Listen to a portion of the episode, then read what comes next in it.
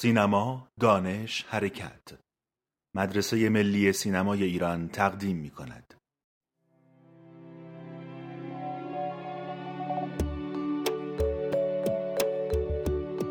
خوش آمدید به پادکست پاپریکا. من تاها حسین نژاد هستم. پادکست پاپریکا یه پادکستیه با موضوع سینما. تلاشمون اینه که توی این گفتگوهایی که با اهالی با تجربه سینما خواهیم داشت بیشتر به موضوعات فنی، حرفه‌ای و هنری سینما بپردازیم. جوری که برای هنرجویان سینما و کسایی که به فن و هنر سینما علاقه مندن بتونه جذاب باشه و جنبه آموزشی داشته باشه. توی این اپیزود با آقای امیر اثباتی صحبت کردم. ایشون طراح هنری و طراح صحنه خیلی از فیلم های شاخص سینمای ایران بودن. مسافر ری دوئل خیلی دور خیلی نزدیک. چند تا نمونهشه بریم گفتگو رو گوش بدیم. یادم بچه که بودم اولین صحنه که رفتم مسافر ری بود. با پدر رفتیم. آره کاشان بود. یه خونه قدیمی رو تبدیل کرده بودیم به قصر خلیفه اگه اشتباه خانه عباسی خانه عباسی ها بود. هنوزم هستش اونجا؟ یعنی بله بله بله. موزه است چیه؟ خانه عباسی جزو اون منطقه خانه های تاریخی کاشانیه و برای بازدید عموم آزاد هست و نسبت اون دوره هم که ما بودیم یه خورده کامل ترم شده. بعد یادم مثلا اولین بار بود که با صحنه مواجه می شدم که ساخته شده بود برای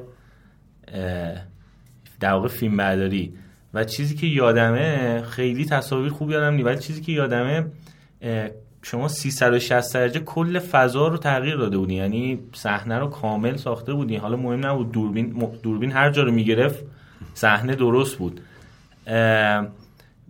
می‌خواستم ببینم که این قضیه اینکه صحنه رو کامل تغییر دادین از اول جزو در واقع شیوه کاریتونی یا نه؟ هر پروژه باز شما اینو عوض می‌کنین که مثلا یه فضایی رو کلا تبدیل می‌کنین به اون دنیایی که می‌خواین یا اینکه نه مثلا یه بخشیشو بر اساس اون صحنه‌ای که می‌خواین بگیرین. اول من یه نکته رو یادم نره در مورد خونه عباسی اگر صحبت کردیم تبدیل بله. شدن به خونه خلیفه. خب این شبهه نباید به وجود بیاد که ما یه خونه سنتی ایرانی من اقلیم گرم و خشک خودمون رو داریم جا می‌زنیم به جای قصر خلیفه ای که خارج از ایران بوده و معماری دیگری داشته. اما با تحقیقاتی که ما کرده بودیم الگویی که داشتیم اگر تغییراتی در این خونه می‌دادیم تغییرات اساسی در این خونه می‌دادیم می‌تونستیم به اون الگو نزدیکش بکنیم. در اون چیزی که شما اومدید دیدی با کاری که ما کرده بودیم دیگه خونه عباسی ها نبود. و خب این فقط بگم برای که دفعه بله تو به وجود بیاد که مدرن توی خونه کاشانه با خلیفه می‌سازیم. خب خیلی مسخره می‌شد اما در مورد اینکه حالا طراحی به نحویه که امکان فیلم برداری در 360 درجه رو داره همه زوایا رو داره. خب یه بحث خیلی خیلی اساسی رو به وجود میاره در مورد تفاوتی احیانا بین طراحی صحنه در تئاتر و سینما. یک که توضیح میدم. و طراحی صحنه برای فیلم اینکه به چه شیوه باشه آیا لزوما باید 360 درجه باشه. آیا لزوما باستی همه فضا کامل در اختیار کارگردان قرار بگیره. اینا دو تا بحث خیلی کلیدی اول مختصرش رو بگم در مورد تفاوتی بین صحنه تئاتر و سینما هست. اینه که تو طبیعت نمایش ما یک تعداد تماشاگر داریم که در یک جای مستقر هستن. حالا یا در یک سالونی که صحنه مقابلشون هست یا در فضایی که مثل تعذیه ما تماشاگران دور تا دور یک سکوی میشینن. و در چه از زوایای مختلف می‌تونن صحنه رو ببینن. مثل تئاتر بلک باکسی که الان وجود داره که بله. سالن صحنه مشخصی نداره بنا به نوع نمایش یا اون نمایش به خصوص این ساماندهی جایگاه تماشاگرها و صحنه تعریف میشه و تنظیم میشه. اما در صورت همیشه شما یک پیووی ثابت دارین از طرف تماشاگر به طرف صحنه. در حالی که توی سینما اینطور نیست به خاطر اینکه دوربین می‌تونه وارد فضا بشه به طور اساسی این کانسپت عوض میشه. و اگر به تاریخ سینما اصلا مراجعه بکنیم در ابتدا چه کاری که ملیس می‌کرد چه فیلم هایی که در آمریکا ساخته شد خب اینا یه صحنه رو به صورت یه لطه درست می‌کردن و دوربین مقابلش بود. یعنی یه جور تئاتری بود. یعنی باز هم بله. همین همین رابطه رو که توضیح دادم توی صحنه وجود داشت. تا اینکه فکر می‌کنم فیلم پورتر سرقت بزرگ از قطار برای اولین بار دوربین حرکت کرد و رفت وارد فضا شد. اینجا به نظر من نقطه شروع یه تغییر اساسی در زبان سینماست و فاصله گرفتنش از تئاتر. و از اینکه سرنوشت طراحی صحنه رو روشن کرد. یعنی دیگه صحنه فقط فضایی در مقابل دوربین نبود. فضایی محاط بر دوربین بود. دوربین واردش می‌شد. در واقع تماشاگر به مدد یا به واسطه دوربین می‌تونست وارد یک فضا بشه. اما خب بنا به دکوپاژ کارگردان ممکن بودش که بخشایی از این مجموعه فضا رو ببینه. خب حالا بایستی چه حالا چه کرد؟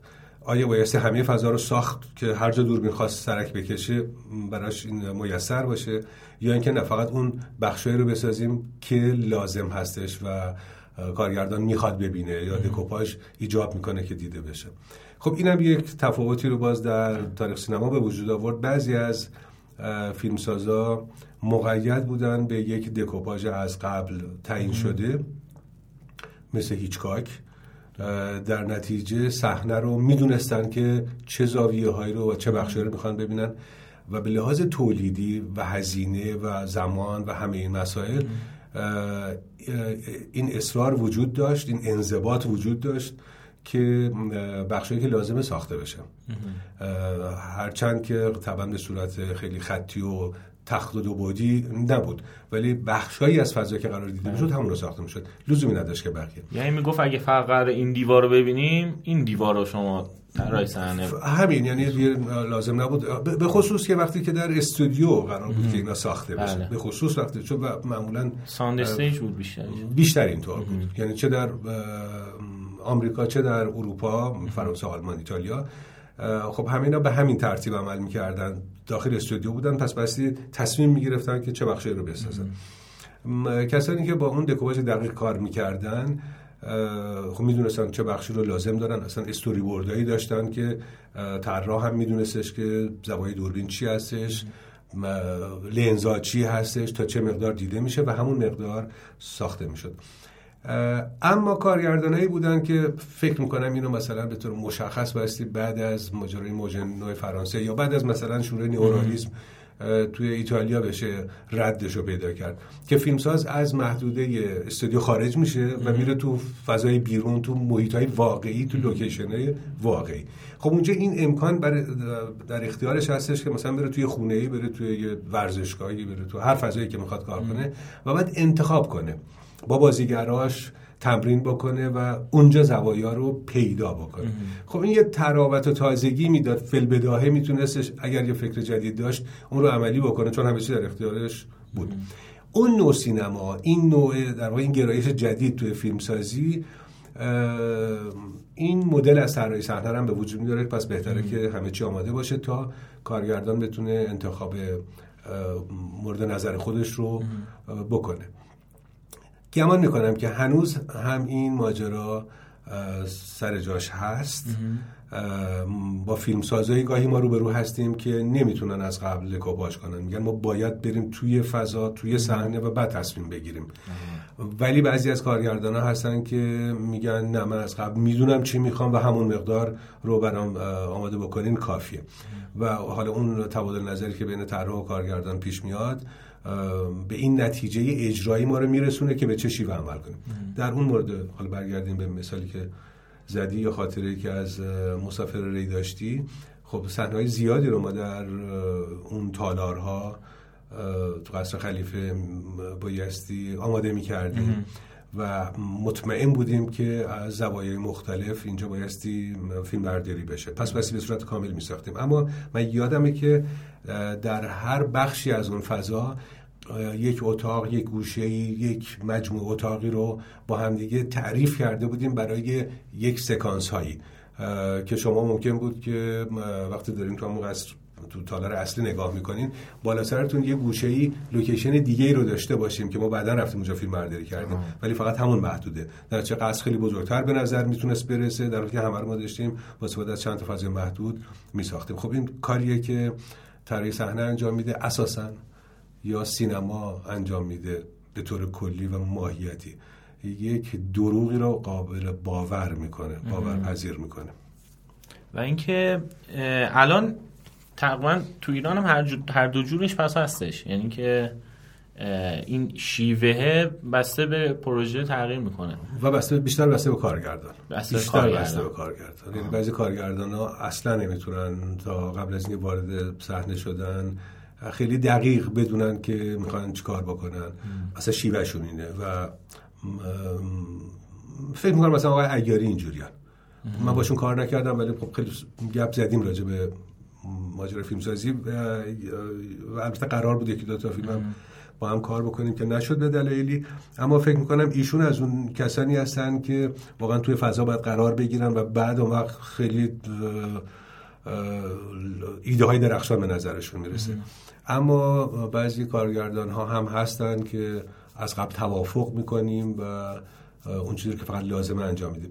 در مورد فیلم های معاصر که نهایتا خب وارد یک مثلا در یک لوکیشنی موجود کار می‌کنیم این مشکل کمتر به وجود میاد. نهایتا چیدن صحنه است تنظیم اکسسوار است و ایناست که کار اجرایی پیش میره. اما اگر قرار باشه که فیلم خود جنبه تاریخی داشته باشه یا باید دکور ساخته بشه یا تغییراتی در فضا خیلی زیاد باشه که بار مالی هم داره اون موقع برای صرفه در این زمینه ها لازمه که گفتگوهایی بشه و به توافقی برسیم که اون وقت استوری بورد یعنی ترسیم پلان قبل از آماده سازی و فیلم برداری خیلی تعیین کننده است برای اینکه بدونیم که چیکار می‌خوایم بکنیم و همه چیز بر اون اساس تنظیم کنیم. شما به عنوان تراسنه توی کشیدن استوری بورد هم دخیلین یا یعنی هستین توی پروسه کشیدن استوری بورد بله. یا بعد شما وارد میشه نه حالا اینجا اصلا به یه یعنی سوال تو خیلی خیلی مهمه. برای اینکه اصلا راجع به شهر وظایف طراح صحنه به این ترتیب می‌تونیم صحبت بکنیم. کشیدن استوری بورد در سطوح مختلف انجام میشه. مثلا بعضی از کارگردان اصلا وقت دارن دکواج می‌کنن یه یادداشته تصویری برای خودشون دارن که معلوم میشه که مثلا پرسوناژشون رو در medium shot دارن می‌بینن long shot بله. می‌بینن close-up می‌بینن. احیانا المان خاصی تو پس زمینه هست یا تو foreground هست. پس این استوری بورد رو حتی خود کارگردانم در یک سطحی و به یک نحوی داره آماده می‌کنه. طراح صحنه هم وقتی که می‌خواد خب صحنه رو آماده بکنه چه برای خود صحنه چه برای پلان هایی که قراره فیلم برداری بشه چیزی باید تو ذهنش باشه لابد باید یه اسکیسی ازش آماده بکنه و بعد بر اساس اون طراحیش رو تکمیل بکنه و کار کنه. از یک زمانی که مشخصا فیلم برباد رفته به تهیه کننده آقای دیوید او سلزنیک است طراح اون فیلم آقای منزیس این پروژه خب خیلی پروژه بزرگی بود و خیلی بله. طول کشیده تغییر کارگردان و بازیگر و اینا داشت. اما طرح صحنه این فیلم آقای منزیس قبل از اینکه فیلم مرحله تولید برسه تمام صحنه‌های کلیدی فیلم رو نقاشی کرده بود. یعنی استوری بورد در حد تصویرسازی کامل. یعنی تکلیف فضا یه جور لباسا نور رنگ, رنگ. همه چی توش مشخص شده بود. فیلم قبل از اینکه ساخته بشه قابل مشاهده بود. به همین دلیل سلزنیک در اون پروژه 1939 به آقای منزیس گفت دیگه شما art director یعنی کارگر طراح صحنه نیستین. شما production designer ین production اصلا خواستم راجع به اصطلاح production designer بپرسم. عنوان production designer از این فیلم شروع میشه و یکی از ویژگی های production designer اینه که این استوری بورد ها رو آماده می‌کنه. یعنی تصویر آن چیزی که قراره که بعدا اتفاق بیفته در مقابل دوربین رو تهیه می‌کنه. خب این خیلی خیلی می‌تونه کمک بکنه به یک درک مشترک از کاری که باستی انجام بشه. و لازمش چیه؟ لازمش یک قدرت ترسیم کردن نه فقط نقاشی کردن. اینکه شما بدونید دکوپاژ چیه؟ بله. زاویه دوربین چیه؟ لنز چیه؟ در چه شرایط نوری قراره که فیلم برداری بشه؟ و میزانسن چگونه است؟ و همون تصویر رو تا میزان زیادی نزدیک به واقعیت یا بالاخره گویا این رو آماده کنی. این یکی از وظایف اصلی production designer هست. حالا ممکنه که خود production designer ساده تر این رو طراحی بکنه. ولی به هر حال بایستی باید چه طراح صحنه چه طراح چه production designer به تعبیر من مدیر طراحی بایستی توانایی این ترسیم کردن رو داشته باشه. اما گاهی ممکنه که لازم باشه خیلی با detail و دقیق تر آماده بشه. پس یک کسی رو استخدام می‌کنن برای اینکه استوری بورد رو بکشه. اون فقط مجری ترسیم هستش. بدونین اما این که بایستی چه composition ی داشته باشه؟ ایده از خودش نمیده ایده نداری یعنی اصلا برای چه اساسی می‌خواد یه چیزی رو بکشه؟ بایستی دکوپاژ مشخص باشه لنز و زاویه و غیره همه چی باید مشخص باشه صحنه مشخص باشه و بعد این بتونه بکشه. مجموعه این اطلاعات بایستی در اختیارش قرار داده باشه. به نظر من مدیریت انجام این کار یعنی آماده کردن این استوری بورد روی دوش production designer. در واقع طراح ارشد و اصلی فیلم هستش. حالا ممکن خودش این کار رو بکنه ممکنه کسی زیر نظر اون این کار رو بکنه. اما در صورت ترسیم استوری بورد بسیار بسیار لازم هست و جزء وظایف production designer ولی طراح لباس کاملا از این تیم جداه دیگه یا نه؟ اونم زیر نظر production designer ه. معمولا در یک توافق همگانی. قرار این این این رابطه رو اینطوری تعریف می‌کنن که طراح لباس چون بالاخره باید یک رنگ رو انتخاب کنه بله. و اینا تاثیر می‌ذاره روی مجموعه عناصر بصری که در یک دیده میشه. این بایستی خودش رو با طراح صحنه هماهنگ بکنه. می‌دونی استقلال کار خودش رو باید داشته باشه. دو تا حرفه کاملا مستقل از هم دیگه اما بایستی خود اون خودش رو هماهنگ بکنه. البته در یک مواردی ممکنه که طراحی لباس اصلی ترین عنصر فیلم باشه یا قلبه داشته باشه نسبت به خود صحنه. پس معادله ممکنه برعکس بشه. من گمان می‌کنم که مثلا در فیلم دراکولای برام استوکر کاپولا طراحی لباس اون کار فوق العاده مهم هست و چشمگیر هست و در واقع اونه که فضای اصلی اون دوران رو یا اون نگاهی رو که کاپولا داره به بازسازی اون دوران می‌سازه. در گمان می‌کنم که یه مقدار طراحی صحنه در تحت الشعاع این قرار می‌گیره و حتما تو این بده بستون اونا به نفع طراحی لباس یه کمی عقب میشینن. اما خب قاعدتا production designer مسئولیت تمامی اجزای بصری فیلم رو داره. چه راجب چهره پردازی راجب نور پردازی راجب همه اینها نظر خواهد داد. کسی است که در واقع این ساماندهی بصری رو اونه که پیشنهاد میده. اما خب همه عوامل در زیر در واقع این نور عمومی که اون میندازه کار مستقل خودشون انجام میدن. درسته. توی الان سینما ایران این عنوانه تقریبا جایگاهش هست شده داره یا وجود داره؟ یا اسمش یه چیز دیگه است؟ خب به همین که دارین می‌پرسی یعنی اینکه به عنوان بندی خودت هم دقت نمی‌کنه یعنی خب هیچ کس دقت نمی‌کنه. آره. هیچ کس دقت نمی‌کنه و به نظر یه مشکل اساسیه این یه مشکل اساسی تو حرفه ما چون طراح هنری دیدم ولی آیا این معادل همونه؟ خب یه زمانی که اصلا کارگردان هنری هم می نوشتن برای که art director رو ترجمه می‌کردن به مثلا کار که غلطه. art director در سینمای آمریکا و همین معادل اروپاییش زبانهای مختلف فقط به معنی طراح صحنه است. یعنی وقتی می‌خوان میگن طراح صحنه میگن art director و معمولا تو اسکار حالا به یاد بیاره جواز اسکار می‌خوان بدن تا سالهای اخیر البته. مدل الان تغییر کرده. ولی تا سالها یعنی از اون ابتدایی که شروع میشه تا همین شاید ده سال پیش جایزه طراحی صحنه داده می‌شد به آرت دایرکتور و ست دکوراتور. این دو نفر آدم اصلی بودن که جایزه رو می‌گرفتن. تیم بودن. کار طراحی خب یه کار تیمیه. مسئول اصلیشون طراح صحنه است. ولی زیر نظر اون کسی که بایستی یک در واقع یک بخش خلاقه قوی هم داشته باشه توانایی خلاقه قوی داشته باشه اما زیر نظر طراح کار کنه سه دکوراتوره من ترجمهش کردم به صحنه آرا.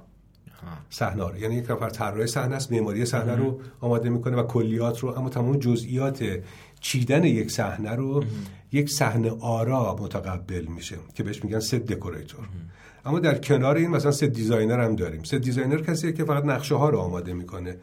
و این مدارک ترسیمی رو تصویری رو آماد رسم می‌کنه و آماده می‌کنه. به معنی طراح نیستش set designer. اینو می‌خوام بگم اصطلاحات قرار دادیم. production designer اون طراحی هستش که حوزه اختیاراتش و شرح وظایفش گسترده تره. به یاد بیاریم بحثی رو که راجع به برباد رفته کردیم. الان تقریبا طراحهای صحنه به عنوان production designer استخدام میشن به کار گرفته میشن. حالا ممکنه که یه پروژه خیلی بزرگ باشه جنگ ستارگان. یک production designer داره فقط یک production designer یک تصمیم گیرنده اصلی داره. اما زیر نظر اون چند تا art director یا چند تا طراح صحنه و تعداد دیگه ای set decorator دارن کار می‌کنن. production designer در واقع آدم اصلی است. حالا این چه اتفاقی افتاد در سینمای ما؟ خب سینمای غیر صنعتی ما غیر صنعتی ما که خیلی هیئتی برگزار می‌شد تا سالیان سال فاقد اصلا طراح صحنه بود. یعنی خیلی وقتا دستیار کارگردان و مدیر تهیه و خود کارگردان و خود بازیگر و اینا با هم دیگه تشریک مساعی می‌کردن و یه چیز درست می‌کردن. اما از شاید مثلا تو دهه چهل و اون موج نوع سینمای ایران و البته تاثیر تلویزیون رو هم نباید ندیده گرفت که مناسبات استانداردی رو به همراه خودش آورد. کم کم طراحان صحنه و طراحان لباس با این هویت مشخص اضافه شدن. دیگه طراح دکور نبودن که یه دکور یه بخشی رو بهشون بسپاریم مثلا طراح صحنه فیلم بودن یعنی کل فیلم رو بایستی مسئولیتش رو قبول می‌کردن. اینا شروع به کار کردن. بعد از انقلاب خب پروژه های بزرگ کوچیک سریال های خیلی بزرگ تاریخی از همین تیم ها داشت استفاده می‌کرد. همچنان طراح صحنه و لباس به کار گرفته می‌شد. در بعضی موارد می‌دیدیم که چون دکورای خیلی زیاد داره یه کاری مثلا سریال تاریخی عنوان طراح صحنه و طراح دکور هم در کنارش میومد که من اینو خیلی تفاوتش رو نمیفهمیدم و نمی‌فهمم. یعنی خب یه طراح صحنه داریم که ممکنه دکور طراحی کنه ممکنه که تغییراتی در لوکیشن موجود یا فضای موجود. اما اضافه شدن عنوان جدیدتر یعنی معادل production designer از کی شروع شد؟ اولین بارش رو نمی‌دونم. اما می‌دونم که یک یعنی حالا ردش رو میشه پیدا کرد. می‌دونم که یک سوء تفاهمی وجود داشت که فکر می‌کردن همکار خود من. فکر می‌کردن که آرت دایرکتور یعنی یک کسی بالاتر از طراح صحنه. یعنی اصلا کاملا غلط ها. یعنی آره. طراح صحنه پس کیه؟ فکر می‌کردن حالا پس دکوراتور طراح صحنه است. یعنی این می‌خوام بگم یه اشکال اساسی در سینمای ما رو در همین واژگان سینماییمون می‌تونیم پیدا بکنیم. که وقتی این واژه درست تعریف نمیشه یعنی ما چقدر فاصله داریم از اون استانداردها و تعریف ها و شرح وظایف های رایج در دنیا متعارف در دنیا. اونا تعریف صنعتی خودشون رو یعنی کار صنعتی خودشون رو می‌کنن به معنی حرفه با استاندارد و تعریف مشخص. در چه واژه خودشون هم به وجود میارن و طبق اون واژه ها هم تقسیم کار می‌کنن و مسئولیت قبول می‌کنن. تو ایران نظر اینطور نبود. این که طراح صحنه و طراح دکور کنار هم دیگه خب واقعا بی‌معنیه. وقتی هم که اومدن فکر کردن در, در بعضی پروژه یک طراحی خب پیشکسوت بزرگتر کار موثرتری رو انجام میده. پس بهش art director بگیم. بعد حالا art director که غلطه. حالا اونو ترجمهش کنیم. بعد چیکارش بکنیم؟ بعد طراح هنری بگیم یا مدیر هنری بگیم یا یه چیز یعنی بعد حالی واژه های من در آوردی. درست شد. در حالی که شاید منظور این بود که فلان طراح پیشکسوت در فلان کاری که پروژه بزرگی هستش و چند تا طراح هم زیر نظرش کار می‌کنن اون یک عنوانی رو بستی بگیره شاید اواخر دهه هفتاد بود که من راجع به این مسئله چند تا مطلب ترجمه کردم و چند تا مطلب نوشتم تو مجله فیلم تو سینما بانی فیلم تو جای مختلف. یادمه که راجع به این مسئله توضیح دادم چون متوجه بودم که همکارای خود ما و خود من و همه همکارمون در این زمینه واقعا دقت زیادی رو نداریم اساسا دقت نداریم و دچار سوء تفاهم تو تعریف هستیم. پیشنهادی که من کردم با توضیح این در واقع حرفه ها و عناوین و ترجمه یه مطلبی تحت عنوان art director versus production designer اصلا اینا تقابلشون با هم دیگه چیه در برابر هم؟ که شاید تو صنعت سینما اینو ترجمهش گذاشتم. اونجا توضیح دادم که اینا تو حوزه طراحی صحنه کار می‌کنن اما با اختیارات متفاوت و یک تاریخچه ای داره و به چه ترتیب عمل می‌کنه. واژه پیشنهادی من مدیر طراحی بود در برابر production designer مثل مدیر فیلم برداری مثلا فکر کردم که چون ما مدیر فیلم برداری داریم نمی‌دونم مدیر تولید داریم و غیره و غیره می‌تونیم production designer رو که تحت لفظی طراح تولید شاید ترجمه بشه همونطور که آقای دوایی در یک فرهنگ واژگان سینمایی در سال 58 همین معادل رو پیشنهاد دادن. طراح تولید. طراح تولید. یعنی اون در واقع کلمه به کلمه ترجمه کردن. production designer طراح تولید. ولی به نظر من نارساس. یعنی ممکنه بیشتر یک جنبه تولیدی تهیه کنندگی تدارکاتی بار معناییش بله. داشته باشه. اما مدیر طراحی یعنی اون کسی که این طراحی رو داره مدیریت می‌کنه. پس به production designer ممکنه نزدیک باشه. یا احیانا اصلا فقط طراح. طراح یعنی هم طراحی صحنه رو داره می‌کنه هم ضمنا رو لباس و همه عناصر بصری داره. در واقع یک جور اشراف داره و احاطه داره. پس طراح هم می‌تونست به تنهایی کافی باشه. اما حالا واژه طراح هنری که همچنان از اون آرت آرت دایرکتور داره میاد یک واژه من در آوردی که تو بعضی از کارها استفاده میشه. در یک زمانی تو انجمن طراحان من پیشنهاد کردم که بیایم خب ماجرا صحبت بکنیم و این رو تبدیل به یک توافق صنفی بکنیم. یه جا باید درست شده آره و این رو به همه اعضای خودمون بگیم که آقا تو عنوان بندی اینطوری استفاده بکنیم. طراح صحنه داریم. همین. اگر کسی قراره نقش production designer رو بازی بکنه اون وقت عنوان طراح یا مدیر طراحی رو براش در نظر بگیریم. اصلا کارتی که می‌خوایم بدیم به هر کسی خب همه به سطح production designer نرسیدن. یه طراح جوونی شاید در اون سطح هنوز نباشه. خب این اتفاق در انجمن ما نیفتاد و در خانه سینما نیفتاد. یکی از ضعف‌های فعالیت سنفی ما هستش که هنوز این بحث کلیدی اصلی خودمون رو ازش داریم قفلت می‌کنیم. در جامعه پرفه‌ای هم تیتراژا بسته به یک در واقع یه رفتار غیر مسئولانه خیلی دلیه. آره یعنی همینطوری تعارف آمیزه شاید. اینه که مثلا یه جایی مثلا طراح هنری برای اینکه چه یه کمی تعارف بیشتری کرده باشن با طراحشون. و بعد کم کم این واژه بی‌معنی شد. برای که دیگه مثلا یه دانشجویی هم که چون یه فیلم کوتاه طراحی کرده production designer یا طراح هنری یا یه چیزایی از این قبیل رو استفاده کرد. یه جور بی‌معنی داره میشه به نظر من این کلمه. برای همینم خود من اعتراض می‌کنم. حتی مدیر طراحی هم نمی‌ذارم. فقط هم طراح رو می‌ذارم و دیگه طراح هنری و غیره. نه. این بحث به نظر من تموم یعنی قطعا تموم نشده. هنوز شروع هم نشده در سینما. ما یکم راجع به چیز حرف بزنیم.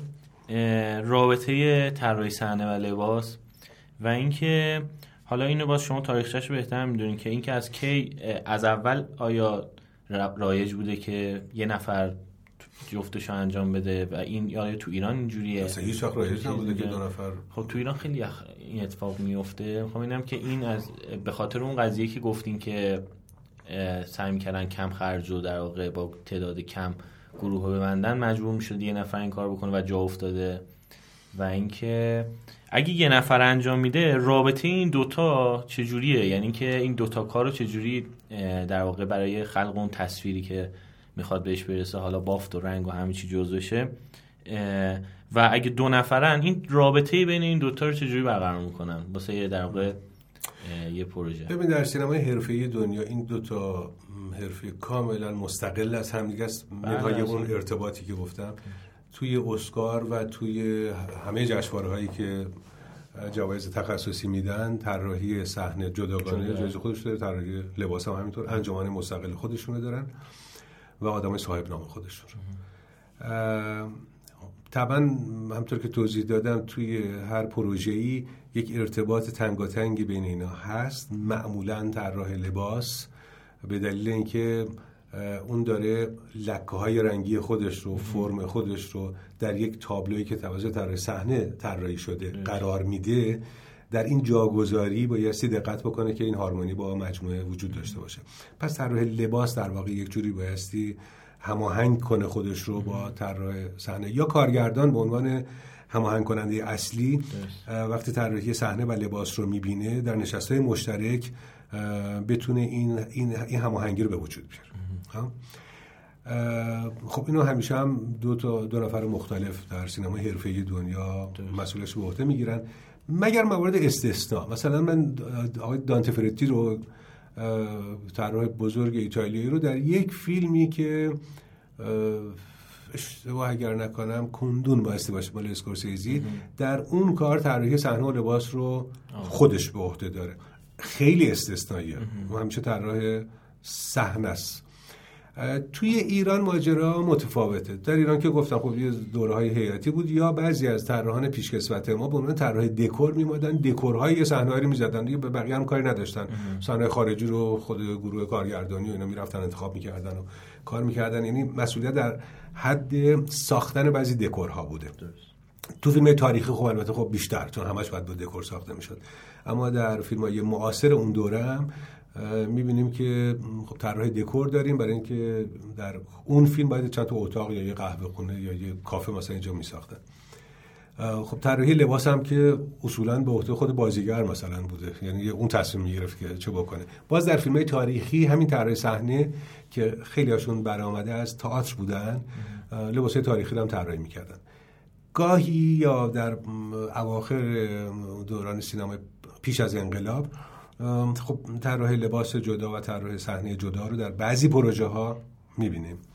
ولی خب شکل جریان حاکمی نیستش جریان قالبی نیستش. بعد از انقلاب به یمن چند تا پروژه بزرگ تلویزیونی مثل هزار دستان مثل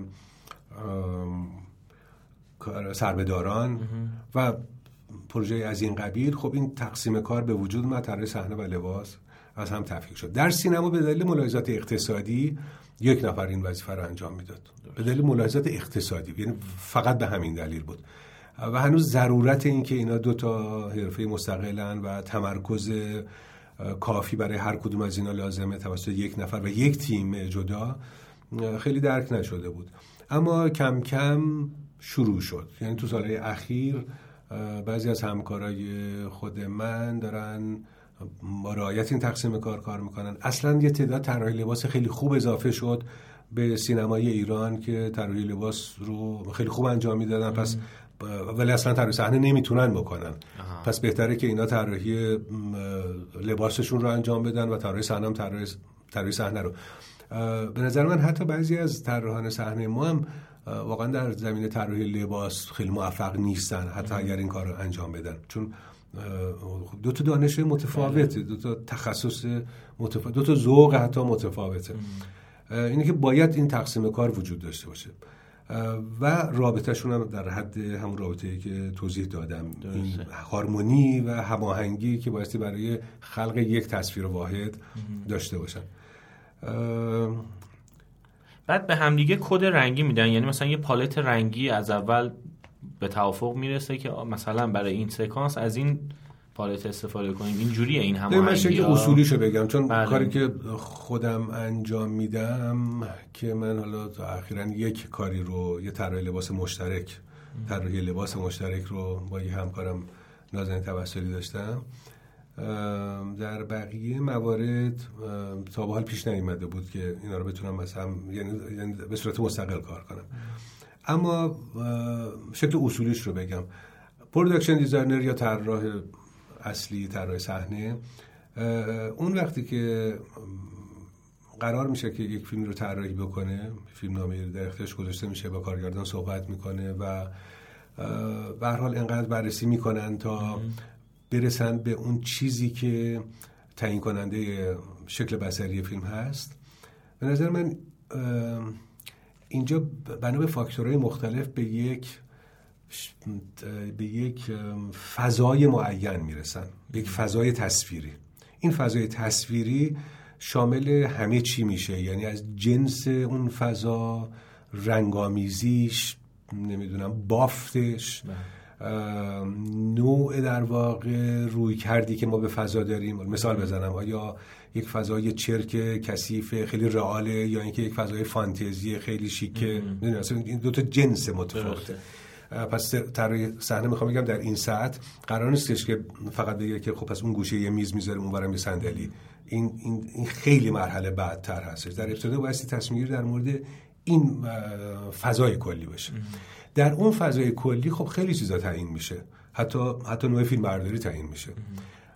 به طبع اون طراحی لباس مشخص میشه که چه جور لباس هایی بایستی داشته باشیم. نمی‌تونیم ما یه صحنه خیلی شست ای رو آماده کنیم ولی لباس ها خیلی رئال باشه و بدونین اینا با هم دیگه حتما هماهنگ نخواهد بود.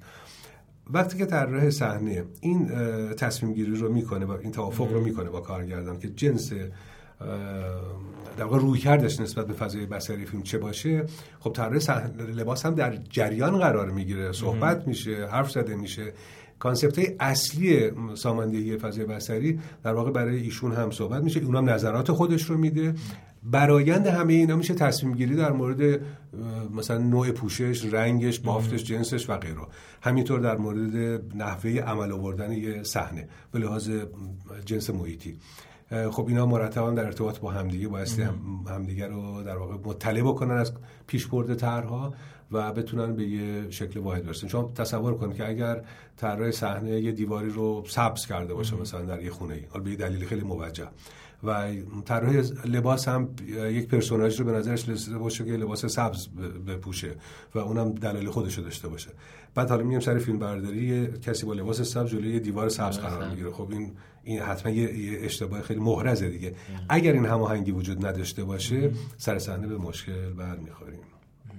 توی در واقع همکاری شما با کارگردان یه چیز به ذهنم رسید و اونم اینه که خیلی از چیزهایی که توی طراحی صحنه در واقع پیاده میشه کاملا از خلاقیت طراحه. یعنی که توی فیلمنامه تمام اون چیزهایی که توی اون اتاق هست مثلا عنوان نشده. مگر اینکه اون شی یا اون در واقع خصوصیت اون فضا به داستان یه ربطی داشته باشه که فیلمنامه اونو بیاره تو فیلمنامه. شما اینو بر اساس در واقع تحلیلی قطعا از اون هر سکانس هر لوکیشن می‌کنین دیگه. اینو بر اساس در واقع شخصیت شما انجام میدین یا بر اساس اتفاق و حس و حال اون صحنه بر اساس مثلا اتفاق دراماتیکی که قرارتون صحنه بیفته. این اولویت ها رو چجوری شما توی طراحی صحنتون بهش می‌رسین؟ ببین الگویی که من دارم برای اینکه طراحیم رو پیش ببرم و کامل بکنم مدلش اینطوریه. خب اول فیلمنامه رو که من پیشنهاد شده می‌خونم. یک بار می‌خونم فقط برای که قصه رو بدونم که چیه. یک بار دیگه می‌خونم برای اینکه بدونم که مرض این درد این فیلم نامه چیه چی می‌خواد برای چی نوشته شده, چی نوشته شده. یعنی دقدقه اصلی و درون مایه اصلی فیلمنامه رو بایستی بفهمم. اگر نفهمم فقط دارم خیلی مکانیکی یه سری اکسسوار در یک فضای می‌ذارم برای اینکه فیلم برداری بشه. خب قطعا هیچ کار خلاقی نیستش. اما اگر بدونم که فیلم چه هدفی داره فیلمنامه چه هدفی داره هدف اصلیش در واقع چیه؟ خب اینجا تازه یک پنجره اصلی برای من باز میشه. بعد بایستی با کارگردان صحبت بکنم ببینم که اون چه نگاهی داره به این فیلم نامه آیا با هم دیگه در این تعریف مشترک هستیم اشتراک نظر داریم. یا اگر نداریم باید با هم بحث بکنیم تا به یک توافقی برسیم و این توافق مجاب کننده برای جفتمون باشه. که ما داریم چی رو دنبال می‌کنیم؟ در صدد خلق چه چه فضایی هستیم برای اینکه چه ایده ای رو برجسته تر کنیم وقتی این روشن بشه خب این گام اصلیه. این گام اصلی. اگر ما در واقع مثل کلید وارد شدن به یه اتاقه اگر این کلید رو پیدا نکنیم ما هیچ وقت وارد این اتاق نمیشیم. و نمی‌تونیم طراحی رو به شکل خلاقه اون انجام بدیم. مکانیکی میشه البته. یعنی تو وقتی میگن اتاق یعنی در پنجره اتاق خواب یعنی تخت نمی‌دونم اتاق یعنی میز نارخوری. خب این اینا, اینا که خیلی مکانیکیه یعنی احتیاج به طراح نداره. اما از جایی که کار خلاقه شروع میشه اینه که اول این کلید بایستی در اختیارمون باشه یا با این کلید وارد یک جهانی بشیم که اون جهان جهان معینی. جهان متفاوتیه با هر چیز دیگری. بعد از این مرحله من فکر می‌کنم در جهت تقویت اون ایده اصلی به پیشنهادهای فیلمنامه چه چیز چه برخوردی می‌تونم داشته باشم. مثلا فیلمنامه در یه بخشی پیشنهاد کرده که این صحنه در چه مثلا در یه پارک میگذره. ولی به نظر من می‌رسه که اگر ما بخوایم ایده اصلی فیلم رو و ایده اصلی اون سکانس رو تقویت کنیم پارک خیلی فضای مناسبی برای این نیست. اگر این رو مثلا ببریم در یه قبرستون ببریم در یک مثلا لابی یک سالن تئاتر شاید تمام عناصری که در اون محیط هست بیشتر کمک بکنه. این پیشنهاد رو قطعا به کارگردان بایستی بدم که من به نظرم می‌رسه که این جایگزینی رو انجام بدیم بهتر می‌تونیم برسیم یا این امتیازات رو می‌تونه داشته باشه. خب بعضی وقتا فیلم نامه پیشنهاد خوبی داره عموما پیشنهاد خوبی دارن. به از یه ذهن واحد اومده. گاهی لازم هستش که این تغییرات پیش بیاد. این نظر من مرحله دومه. که خودمون رو نمیسپاریم دست فقط فیلم نامه. و این جالبه برام که شما اصلا از پای و اساس لوکیشن هم مد نظر داری که اصلا این به درد این لوکیشن به درد این آره لوکیشن پیشنهادی. یعنی خب فکر می‌کنم. بدون این رابطه چیز دیگه رابطه یه کمی فاعلانه است. اینکه آدم بگه خب یه فیلم نامه هست و اینجا نوشته و لابد یه وحی منزل واسه نه هیچی. یعنی حتی دیالوگ رو هم گاهی یک بازیگر وقتی که دیالوگ رو می‌خواد بگه بله. حتما میاد میگه که آقا من اینطوری بگم اگر به این شیوه بگم بهتر نیست این کلمات رو عوض کنم با این کلم این همون کار رو همه عوامل باعث بله. بکنن از جمله طراح که یکی از اصلی ترین عناصر هم خلاقه است همین که اصلا اون به وجود آورنده فضایی است که همه این بله. اتفاقات توش میفته بله. اون بایستی محیطی رو بسازه که اون بازیگر بتونه دیالوگش رو بگه کارگردان بتونه میزانسن خودش رو بده پس بایستی برخورد منفعلانه نباشه. حالا خودم رو دارم میگم شیوه بله. خودم رو. و در مورد هر لوکیشنی پیشنهادی فضای پیشنهادی این تردید رو می‌کنم و فکر می‌کنم پیشنهاد بهتری می‌تونم بدم یا نه. اگر بتونم میدم اگر نه که خب لابد منم به نظرم خواهد رسید که همون فضا مناسب حالا این مرحله دوم. مرحله سوم موقعیه که اون فضا رو می‌خوایم عمل بیاریم. یعنی فهمیدیم که مثلا یه اتاق فرض کنیم دانشجویی رو قرار طراحی بکنیم که مالی دانشجو شهرستانیه که مثلا فقیر هم هست. حالا بعد اون اتاق رو طراحی بکنیم. خب توجه دارم که قرار چه اتفاقی در اون اتاق بیفته. پس بایستی اگر چیزهایی اونجا میچینم اگر فضا رو دارم شکل میدم کاملا آمادگی برگزاری اون اتفاق رو داشته باشه. اگر کارگردان کار ویژه‌ای می‌خواد انجام بده دوربینش رو به شیوه خاصی می‌خواد تو این فضا حرکت بده پس بایستی از نظر فنی همه اینا رو در نظر بگیرم. اما یه نکته اصلی تر اینه که من چگونه اون اتاق رو قابل باور بکنم؟ که ضمنا تمهای مشخصی رو توش تقویت کردم. در درجه اول باورپذیری به نظر من اصلی ترین عنصریه که یه طراح بایستی چه صحنه چه لباس بایستی در نظر داشته باشه. باید تماشاگر باور کنه چیزی رو که مقابلش هست. اینجاست که من به همیشه به دستیارام و دانشجو و این مثال رو می‌زنم. میگم که اگر یه بازیگر وقتی می‌خواد نقشه کسی رو بازی بکنه میره مطالعه می‌کنه که اون چجوری حرف می‌زنه چجوری رفتار می‌کنه میمی که صورتش حرکت بدنش چجوریه؟ و با تسلط بر همین اطلاعات و توانایی بازآفرینی اونا می‌تونه بازیگر خوبی باشه یک طراح صحنه بایستی به جای تک تک این پرسوناش ها فکر بکنه که من خودم باید جای اون بگذارم مثلا اون دانشجوی فقیر شهرستانی یا اون مثلا مدیر فاسد دولتی. تیپ های مختلف. بایستی به جای اون من خودم رو قرار بدم مثل بازیگر و فکر کنم اون چه سلیقه‌ای داره اون چه نگاهی داره اون چجوری فضای زندگی خودش رو یا کار خودش رو مجری توش هست درست می‌کنه از کجا میره خرید می‌کنه به کجا سفارش میده چه رنگی می‌زنه. یعنی در آن واحد بسی به جای پرسوناژهای مختلف من زندگی ذهنی بکنم. و کشف کنم بفهمم که این به کجاها مراجعه می‌کنه چه چیزایی رو دوست داره و بر اون اساس وقت این رو تنظیم کنم. یعنی اگه بازیگر به جای یک پرسوناژ این کارو می‌کنه طراح بایستی به جای همه پرسوناژها به جای همه پرسوناژها بره در قالب اونها و از زاویه دید اونها در واقع فکر بکنه تا به طرح برسه. البته گفتم که پس ذهنمون می‌دونیم در اون ماگمون چیه تمای اصلیمون چیه و بقیه مسائل. اما سلیقه من طراح نبایستی غلبه پیدا کنه به سلیقه اون جوان شهرستانی. سلیقه من نبایستی بیاد سلیقه اون مدیر فاسد دولتی رو مثلا تغییر بده و نظیرش بکنه به سلیقه من طراح. می‌دونی؟ این کاملا غلطه. فکر می‌کنم این اشتباهی که بعضی طراح جوون ما می‌کنن. سعی می‌کنن که همه فضاها رو یه جوری خوشگل و قشنگ و اینا بکنن که بگن خب خیلی با سلیقه چیده شده. این این, این کانسپت اصلا غلط. این, این روی کرده غلطیه به طراحی این باورپذیر بودن که گفتین خیلی جالب بود برام. چون که باورپذیر بودن تو سینما خیلی مهمتر از واقعی یا در واقع ممکن بودنه. و شما تو فیلم های مثلا حتی مثلا بلید رانر که نگاه می‌کنین هیچ چیزی واقعی نیستش هیچ چیزی ولی باورش ممکن نیستش ولی باور می‌کنین که این الان فضای فیلمه. دقیقا. همه چی هم به همه چی می‌خونه. دقیقا.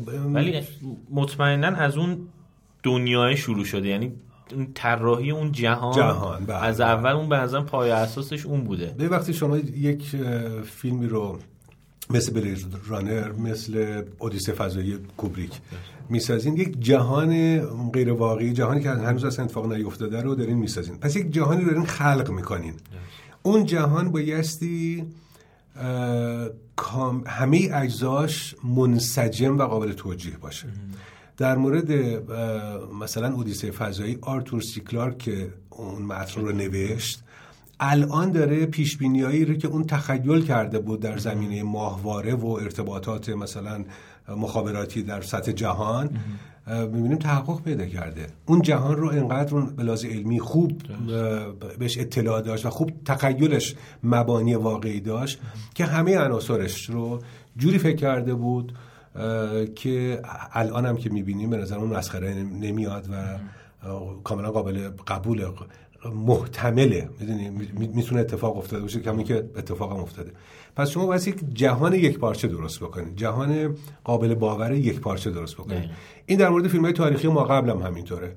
مهم. نیستش که اینا شبیه به هم لازم نیست باشه. مستند بودن خیلی مهمه اما ممکنه شما زندگی مسیح رو در 2000 سال قبل به شیوه نیکلاس ری باز آفرینی کنی یا به شیوهی که پازولینی این کارو کرد یا به شیوهی که اسکورسیزی مثلا مل گیبسون مثلا این کارو کرد. می‌دونید یا اسکورسیزی همه این کارگردان ها با نگاه خودشون یک تصویر دارن از اون دوره میدن. اما اما هر کدوم وقتی قرار مثلا پازولینی وقتی می‌خواد یه تصویر خیلی رئال زمینی بده از اون دوره لوکیشنش لباساش گیریم بازیگراش همه چیش با هم دیگه جفت و جور هستش. می‌دونید پس جهان رو جهان واحدی در نظر می‌گیرن. همه عناصرش پس درست و کار می‌کنه.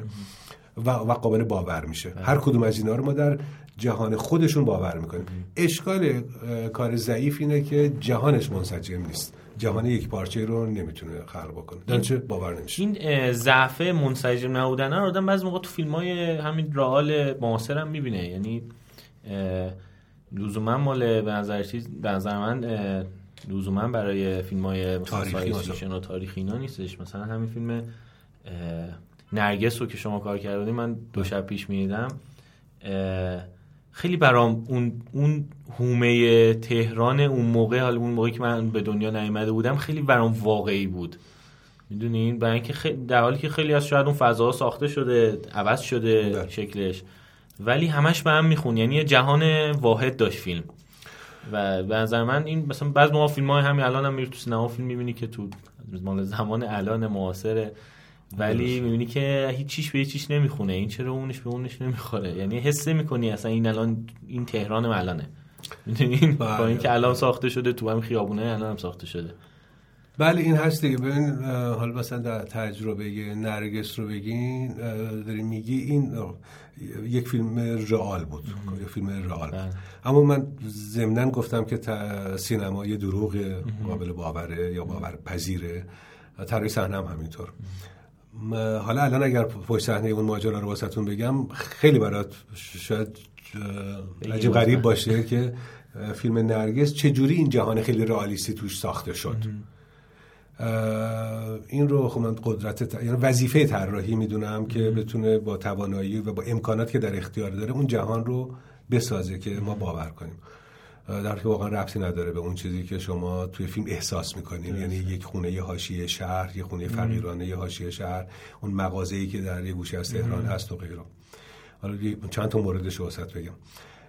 خب ما برای خونه خونه نرگس دنبال یک منطقه حاشیه شهر میگشتیم. یه جایی مثلا مثل خاک سفید اون موقع یا محلات جنوب شهر. جای مختلفی هم رفتیم. ولی یا امکان کار کردن توشون بلاز فنی دشوار بود یا اینکه اون چیزی که ما می‌خواستیم پیدا نمی کردیم و در نتیجه همینطور داشتیم جستجو می‌کردیم. دفتر کار ما در یک خیابان بنبستی روبروی امجدیه بود. توی دفتر جایی رو اجاره کرده بودم محل کارم بود. من یه روزی اومدم بیرون و مقابل همین دفتر دیدم سر یه کوچه باریکی یه کسی مثل دست فروشی هم هست اینا. رفتم ازش چیزی بخرم. دیدم این کوچه داخلش یه خونه های خونه که اصلا به خونه های اون منطقه منطقه حد فاصله فکر کن مثلا میدون هفته تیر و جدیه و طالقانی و اینا. اصلا اصلا با اونا جفت جور نیست. اون برجایی که هست و خونه های گرون قیمتی اونجا بود اصلا با اینا جفت جور یه, یه محله عجیبی رفتم اون تو. رفتم اون تو و واقعا با یک محله رو برو شدم که ظاهرا خیلی خیلی سال قبل در یک منطقه که اونجا حالا همینطور باز بود اومده بودن شاید هم اوایل انقلاب اومده بودن شروع کردن آدمای فقیری خونه های کوچول کوچولی اونجا ساخته بودن و شهرداری هم مدت ها بود نمی‌تونست اینا رو از اونجا جدا بکنه و ببره. پس در نتیجه ما اینجا صاحب یک منطقه شدیم مثل همون چیزی که در اطراف شهر دنبالش میگشتیم با همون مشخصات و زیبایی شناسی و معماری و همه چیش در واقع همون که لازم داشتیم. که ضمنا در پس زمینش هم برجای ساختمان های فریمان و اینا رو می‌تونستیم ببینیم. این کنتراستش هم اون چیزی بود که برای من خیلی جذاب بود. ام. یعنی کنتراست این دوتا موقعیت طبقاتی حتی. و همه اینا بر حسب تصادف مقابل دفتر ما. یعنی اصلا راه دوری نبایستی می‌رفتیم یعنی بهترین امکانات تولیدی. خونه نرگس صحنه عروسی اینا در اونجا فیلم برداری شد. خونه ای که محلی که در واقع اون یوسف فکر می‌کنم اون مالخر مغازش بود و خونش بود که آقای کرم رضایی نقشش بازی می‌کرد. این رو هم خارجیش رو قسمت های بیرونیش رو در یک پاساژی پایین میدون شهدا پیدا کرده بودیم که یه, یه پاساژ خیلی شلوغ بود و مناسب بود برای کارمون یعنی بالاخره اونجا رو قطیش کردیم و یکی از مغازه های اونجا رو می‌خواستیم تبدیل کنیم به این سمساری. کسی که قرار بود اون مغازه رو در اختیار بذاره آدم دندونگردی بود و سر توافق در مورد محل اجاره کنار نمی اومد نهایتا من در همون دفتری که بودیم آه. گفتم که خب من تو همین جا این رو من می‌سازم چون چون با خانم بنی اعتماد این ذهنیت در واقع خیلی نزدیک بودیم من نظر ذهنی. و من بهشون گفتم که ما چه زوایایی رو می‌خوایم ببینیم و احیانا چه امکاناتی رو می‌تونیم داشته باشیم. توافق کردیم و من با امکانات خیلی خیلی ساده تو دفتر کل اون مغازه و اتاق خود خیلی اتاق خفه هم بودش. اون رو ساختیم با بهترین امکانات برای دوربین و مثلا تابلو رو که برمی داشتیم پشتش یه دریچه‌ای بود که دوربین در همون فضای تنگ بتونه همونجا هم قرار بگیره. و اکسسوارامون هم خب همه رو اجاره کردیم و اون خونه رو ساختیم.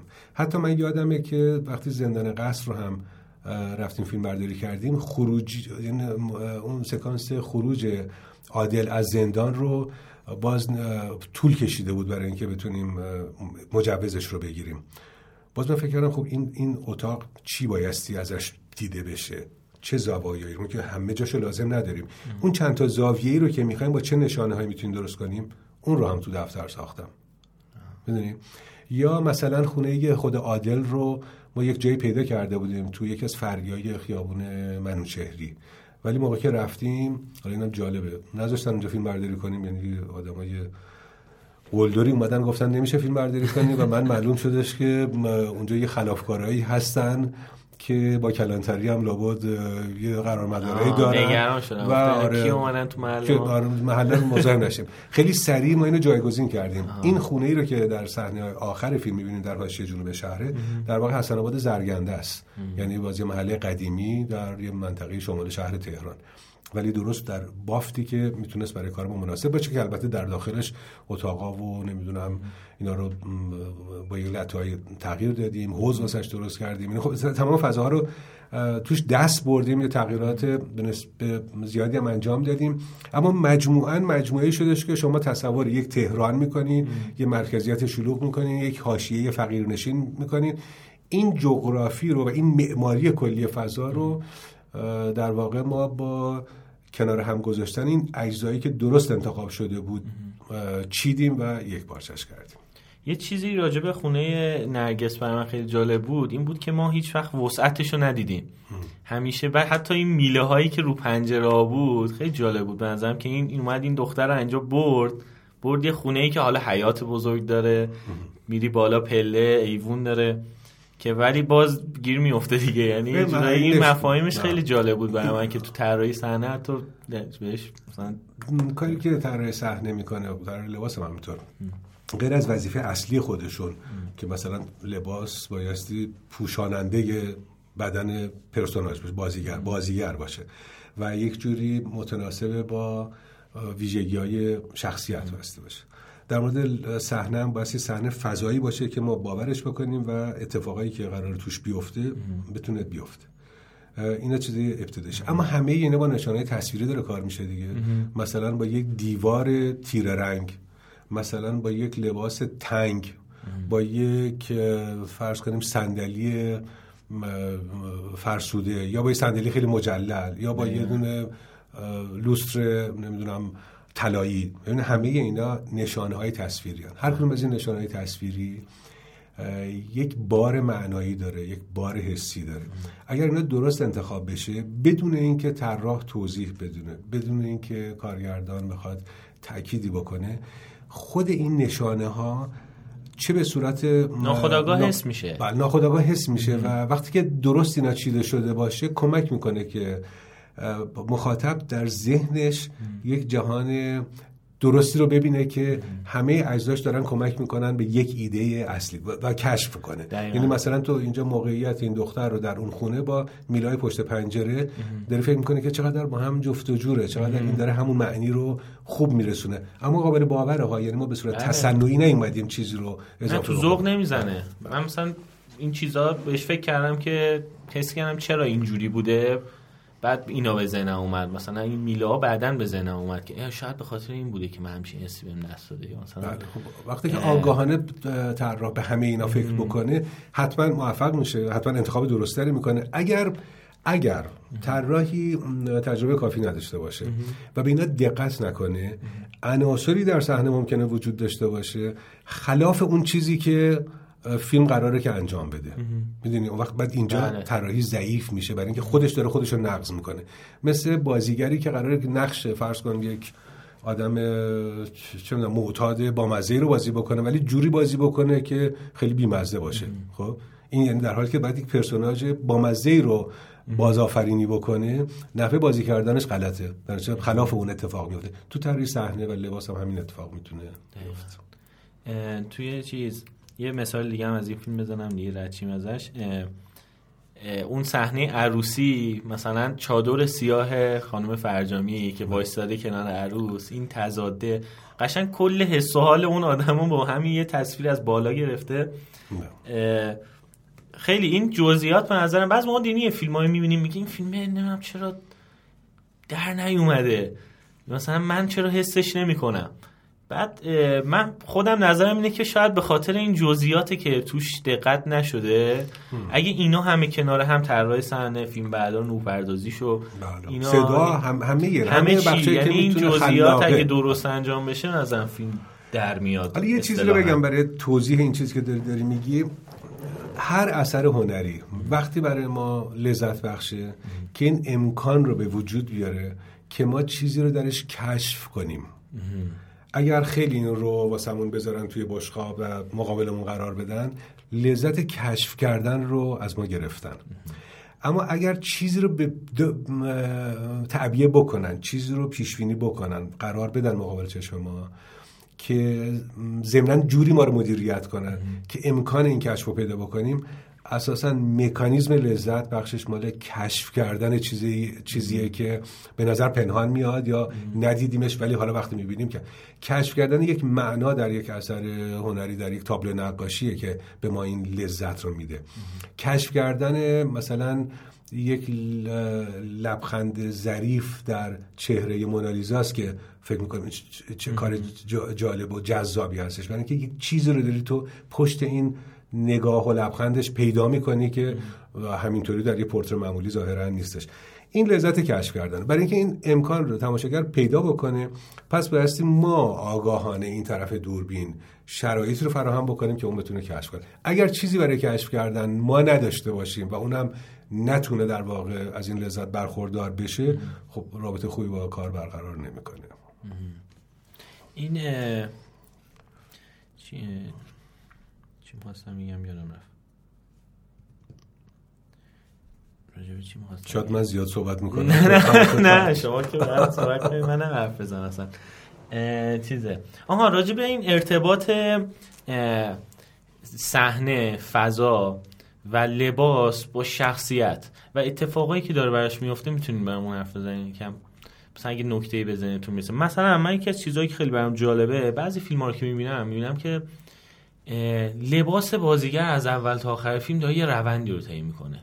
از لحاظ رنگی نوع پوشش. بله، بله. و حتی مثلا بعض موقع بعضی فیلم ها هست مثل مثلا سیکاریو تو ذهنم بود. همون لباسه. ولی می‌بینی رنگش از آبی آسمونی تبدیل به مثلا یه خاکستری که به آبی می‌خوره می‌رسه آخر فیلم. یعنی مثلا یه تغییری تو چیز میفته این مثلا به نظرم از اون اتفاق و یعنی یه جور حس درونی کاراکتر رو داره کاملا میاره بیرون و به لباسش در واقع انتقال میده. این برای من خیلی جالبه. این نظرم مثلا میشه این کار. ببین حالا الان ما فعلا صحنه رو بذاریم کنار در مورد خود لباس صحبت بکنیم. اون چیزی که گفتم یه طراح صحنه بستی به جای تک تک پرسوناژا در قالب اونا فرو بره تا ببینیم اونا چجوری زندگی می‌کنن در چه محیطی به سر می‌برن رفتارشون با محیط چیه. اه، طراح لباس هم بستی به جای تک تک پرسوناژا در قالب اونا فرو بره و فکر بکنه اینا چه سلیقه دارن برای پوشیدن لباس؟ چه جوری اصلا لباس میپوشن؟ شلخته لباس میپوشن یا خیلی مرتب و منظم و آراسته مثلا؟ لباس گرون قیمت میپوشن لباس ارزون میپوشن؟ لباس دست دوم میپوشن یا لباس نو میپوشن؟ اصولا خیلی اسپورت لباس میپوشن یا می‌دونی یعنی به هر کدوم از اینا رو بستی بره در قالب اون شخصیت و حالا من میگم حتی فراتر از این این کجا میره؟ تو کدوم محله میره خرید می‌کنه؟ این پرسوناژ مثلا آیا میره تو میدون امام حسین خرید می‌کنه یا میدون ولی عصر؟ میره تجریش خرید می‌کنه یا تو عبدالآباد؟ ببین هر کدوم یعنی این متعلق به کجاست؟ این محله زندگیش چیه؟ شناسنامه‌شو باید بدونه ببین یعنی طراح لباس بستی خیلی خیلی خیلی نزدیک بشه به اون پرسوناژ. و بعد از زاویه دید اون بره به همون محل ها یا مشابه همون محل هایی که اون پرسوناژ میره خرید می‌کنه و رفت چه رفتاری با لباسش می‌کنه اون رو هم این بایستی با طراحی لباسش و عمل آوردن لباسش بایستی بکن اه، خب این یه فرایندی است که به نظر من هر طراح لباسی بایستی در نظر بگیره جدا از این بایستی در جهان درونی فیلم همین معنی خودش رو درست بده و بشینه. در ارتباط با نور و حتی مثلا خشخش لباسش با صدا بردار و با نمی‌دونم رفله نوع پارچش که با نور پرده. ببینید همه این مسائل فنی هم بایستی ملاحظه بشه. اما مهمتر از همه اینا اینه که اون ایده اصلی فیلم چیه؟ همونطور که هر فیلم بالاخره یک تم درونی داره قصه فرعی داره و اون در واقع لایه اصلیش یک موضوع و هدفی رو دنبال می‌کنه. تو طراحی لباس هم بایستی فکر کنیم چه لباس هایی از بین هزاران لباس که می‌تونیم انتخاب کنیم می‌تونه در جهت تقویت اون تم باشه یا همراه با اون حرکت بکنه. ضمنا هر شخصیتی در آثار نمایشی یک سیر تحول دارن. از یک جایی شروع میشن به یک جایی می‌رسن. اگر هیچ تحولی درشون صورت نگیره. اگر خیلی خطی پیش بره اصلا شخصیت دو بودی میشن که خب یه بار ما دیدیم فهمیدیم و بعد دیگه برامون جاذبه ای نخواهند داشت. اصلا دنبالش دنبالشون نمی‌کنیم. اما اگر شخصیت درست پرورش پیدا کرده باشه در جهت همین مسیری که طی می‌کنه انکاسش در پوششش هم می‌تونه به وجود بیاد. اگر این رو بفهمیم اون وقت راه حلاشو باید پیدا بکنیم. راه حلا یعنی اینکه مثلا چه می‌دونم در فیلم کابوی نیمه شب داستین آفمن که یه معتاد دورگرده این لباسش چقدر باید کوتاه باشه چقدر باید تنگ باشه چجوری باستی این رو بپوشه این مدلش چی باید باشه؟ از اون طرف اون جان وایت چه جور لباسی بپوشه که خیلی تیپیک آمریکایی باشه اون آمریکایی که دنبال رویای آمریکاییش اومده توی شهر. یعنی این انتخابات درست صورت می‌گیره و بعد مسیری که به قول تو طی میشه. چقدر این لباس می‌تونه پرسوناج رو در واقع رفتار پرسوناج رو اینطوری پیش ببره که این داره واقعیت خودش رو کتمان می‌کنه پنهان می‌کنه. لباس به عنوان یک قالبی خلاف اون چیزی که در واقعیتش هست داره عمل می‌کنه. من تو طراحی لباس یه شخصیتی در سریال محاکمه راجع به سرپاس مختاری بودش. رئیس شهربانی دوره رضا شاه که خیلی از آدما به دستور اون کشته شدن تو زندان و اینا. صحنه محاکمش رو هم داشتیم در انتا من در صحنه محاکمه خب این آدم سرپاس مختاری آدم واقعا چیزی بود خشنی بود در این رفتاری که کرده بود بیرحم بود. ولی از طرف دیگه همین الان هم شما توی این جایی که چیزای موسیقی اونا میفروشن برین قطعاتی رو که رکنودی خان مختاری ساخته می‌تونین بخرین. موسیقی دانم بوده. ضمن موسیقی دان یعنی پیش درآمدهای رکنودی خان مختاری است یک تناقضی در این شخصیت بود. به این دلیل من فکر کردم که خب این با کچلوار حالا دی لباس سیویل میپوشه. با کچلوارش تو دادگاه وقتی میاد این چه جور لباس چه رنگی باشه چی باشه چی باشه اصلا؟ خب کچلوار اولا اون دوره رو واسه تنش می‌کردم. خب این که دیگه نخوام بگم چیزای خیلی ابتدایی کاره. یعنی باید دقیق و مستند و اینا باشه. اما به جای اینکه این شخصیت لعیم نمی‌دونم خشن رو با یک لباس تیره اینطوری نشون بدم نه یک کچلوار سفید تنش کردم. این کچلوار سفید ببین هم داره اون ور هنرمندش رو نشون میده هم تناقضش رو با این خشونت نشون میده و این بهش یک بعد دیگه ای میده برای این شخصیت. پس ببین انتخاب یک رنگ برای لباس یک شخصیت چقدر می‌تونه با واقعیت های اون شخصیت و ویژگی های اون شخصیت کار بکنه تضادش هارمونیش و همه اینا. و حالا این چیزی که میگیم که یه طراح صحنه یا طراح لباس چه کاری می‌تونن بکنن خب کارگردان باعث مراقب میزانسناش باشه مراقب ریتم بازی بازیگراش باشه بعدا مراقب ریتم کل فیلم باشه و هزار تا گرفتاری داره که باید حواسش به همه اینا باشه. و اینا رو خوب خوب می‌دونه باید بدونه. اما در مورد امکاناتی که یک لباس می‌تونه به یک بازیگر بده برای بازی کردنش و برای پرورش اون شخصیتش خیلی شاید یه کارگردان ندونه و اصلا قرار نیست بدونه. اینو طراح لباس باید بدونه. که یه دستمال کوچیک در دست یه بازیگر یا تو جیبش چقدر می‌تونه به اون کاراکتر کمک بکنه؟ چقدر برگرد؟ مثلا چه می‌دونم اتون نبودن یقه کت یه کاراکتر چقدر می‌تونه در اون شخصیت کمک کنه؟ این این تنگی گشادیش نمی‌دونم هر چیزیش. اصلا رفتاری که با لباسش می‌کنه که یا دگمه تا بالا میبنده یا نمیبنده. ببین همه این همه اینا چیزاییه که طراح لباس قاعدتا باستی مطلع باشه بدونه و ازش در طراحی لباسش فیلماش استفاده کنه. پس وقت گاهی فراتر از اون چیزی که کارگردان فکر کرده بهش امکانات میده. فراتر از اون چیزی که بازیگر فکر کرده بهش امکان میده که تو به بازیش کمک کنه. من با آقای مهدی هاشمی توی دو فیلم بایبلیت با دو جور کفش مختلف دو جور کمک کردم به دو جور بازی اون. چون در دو نقش بازی می‌کرد. یه نقش لومپن نمی‌دونم دورگرد فیلم فروش مثلا و یکی هم یه کارآگاه پلیس. با یه کفش چرمی یه خورده تنگ برای کارآگاه پلیس با یه کفش کتونی نرم برای اون یکی دو جور ایست مختلف رو برای به مهدی هم گفتم. گفتم این کفش رو می‌گیرم که تو نرم باشی بتونی هی ورجه وورجه بکنی ولی اون یکی رو یکم تنگ می‌گیرم که یکم آرومتر حرکت بکنی موقرتر حرکت کنی. ببین چقدر می‌تونه کمک بکنه. لازمه همه اینا. حالا اینم بگم اون نکته که یادم نره. طراح صحنه یا طراح لباس. برای اینکه خودش رو مجهز بکنه به همه این دانش غیر از اینکه باید اطلاعات نظری داشته باشه کتاب باید بخونه و اینا بایستی از طریق یعنی کتاب فنی مربوط به حرفش رنگ باید بدونه فرم باید بدونه همینا.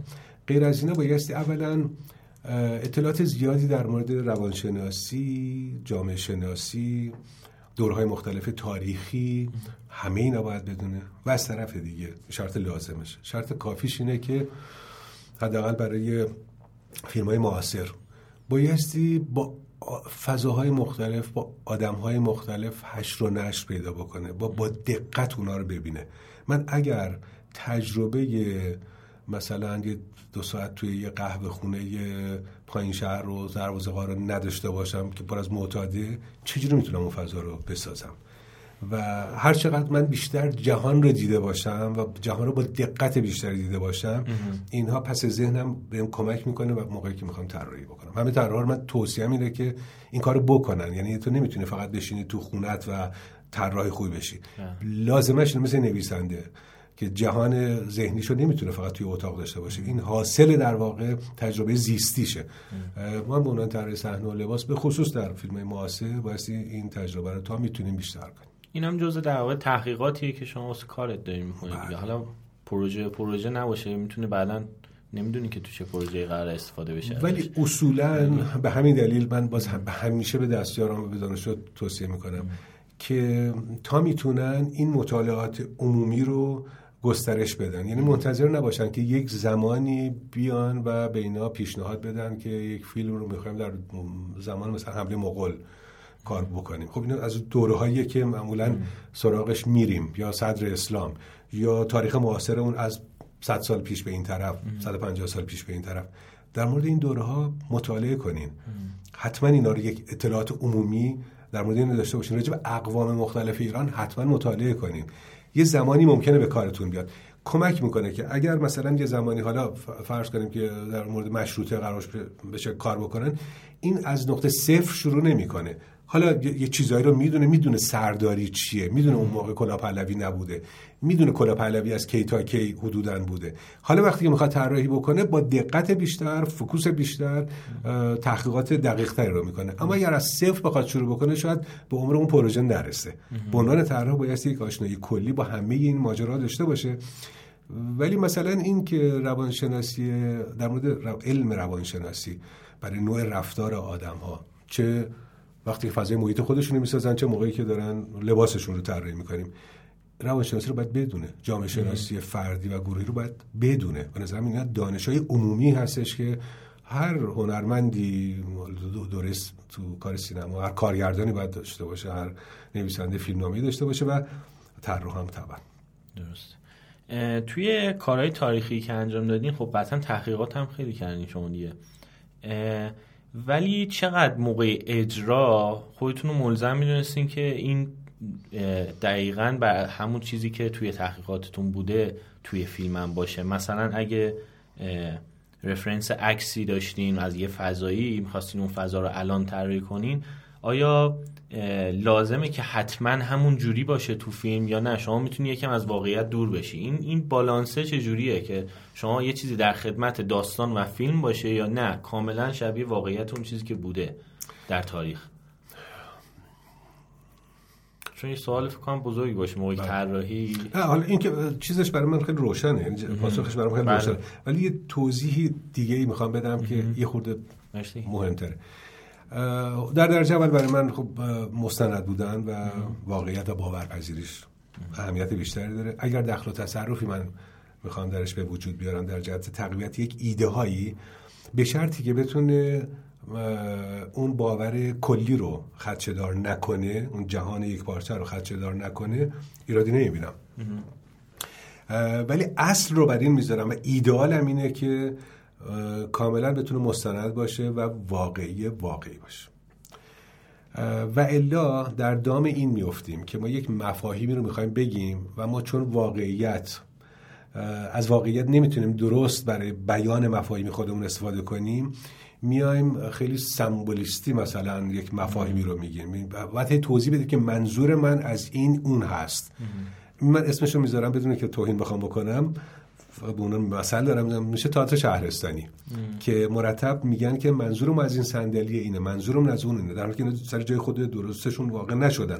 اما چون کارگردان مفاهیمی رو در نظر داشته و نمی‌تونسته بگه اومده واقعیت رو تغییر داده. باورپذیری ما رو تغییر داده. و همیشه دفاعش همینه که ولی من منظورم این بود. این از من غلط. حالا نمونهش رو بگم. نمونه اصلی ترش رو بگم. ببین تو فیلم های مثلا جانفورد تو فیلم های هاکس خیلی از مفاهیم مهم هیچکاک خیلی از مفاهیم ازلی ابدی بشری انسانی توش طرح میشه. اما در چه قالبی؟ در قالب خیلی ساده فیلم وسترن فیلم جنایی فیلم ملودرام و یعنی هیچ کدوم نمیگن ما یه کار عجیب غریبی می‌خوایم مفاهیم خیلی خاصی رو داریم. همون بحث کشف رو که گفتم. یه ملودرام می‌سازه یا یه فیلم وسترن می‌سازه که ما قشنگ باور می‌کنیم قصه میگه لذت می‌بریم. اما می‌تونیم از اون بگذریم. اگر یه کمی دقت کنیم از اون بگذریم به یک لایه بعدی برسیم و مفاهیم و مفاهیم و مفاهیم همینطور پیش بریم. سلات ظهر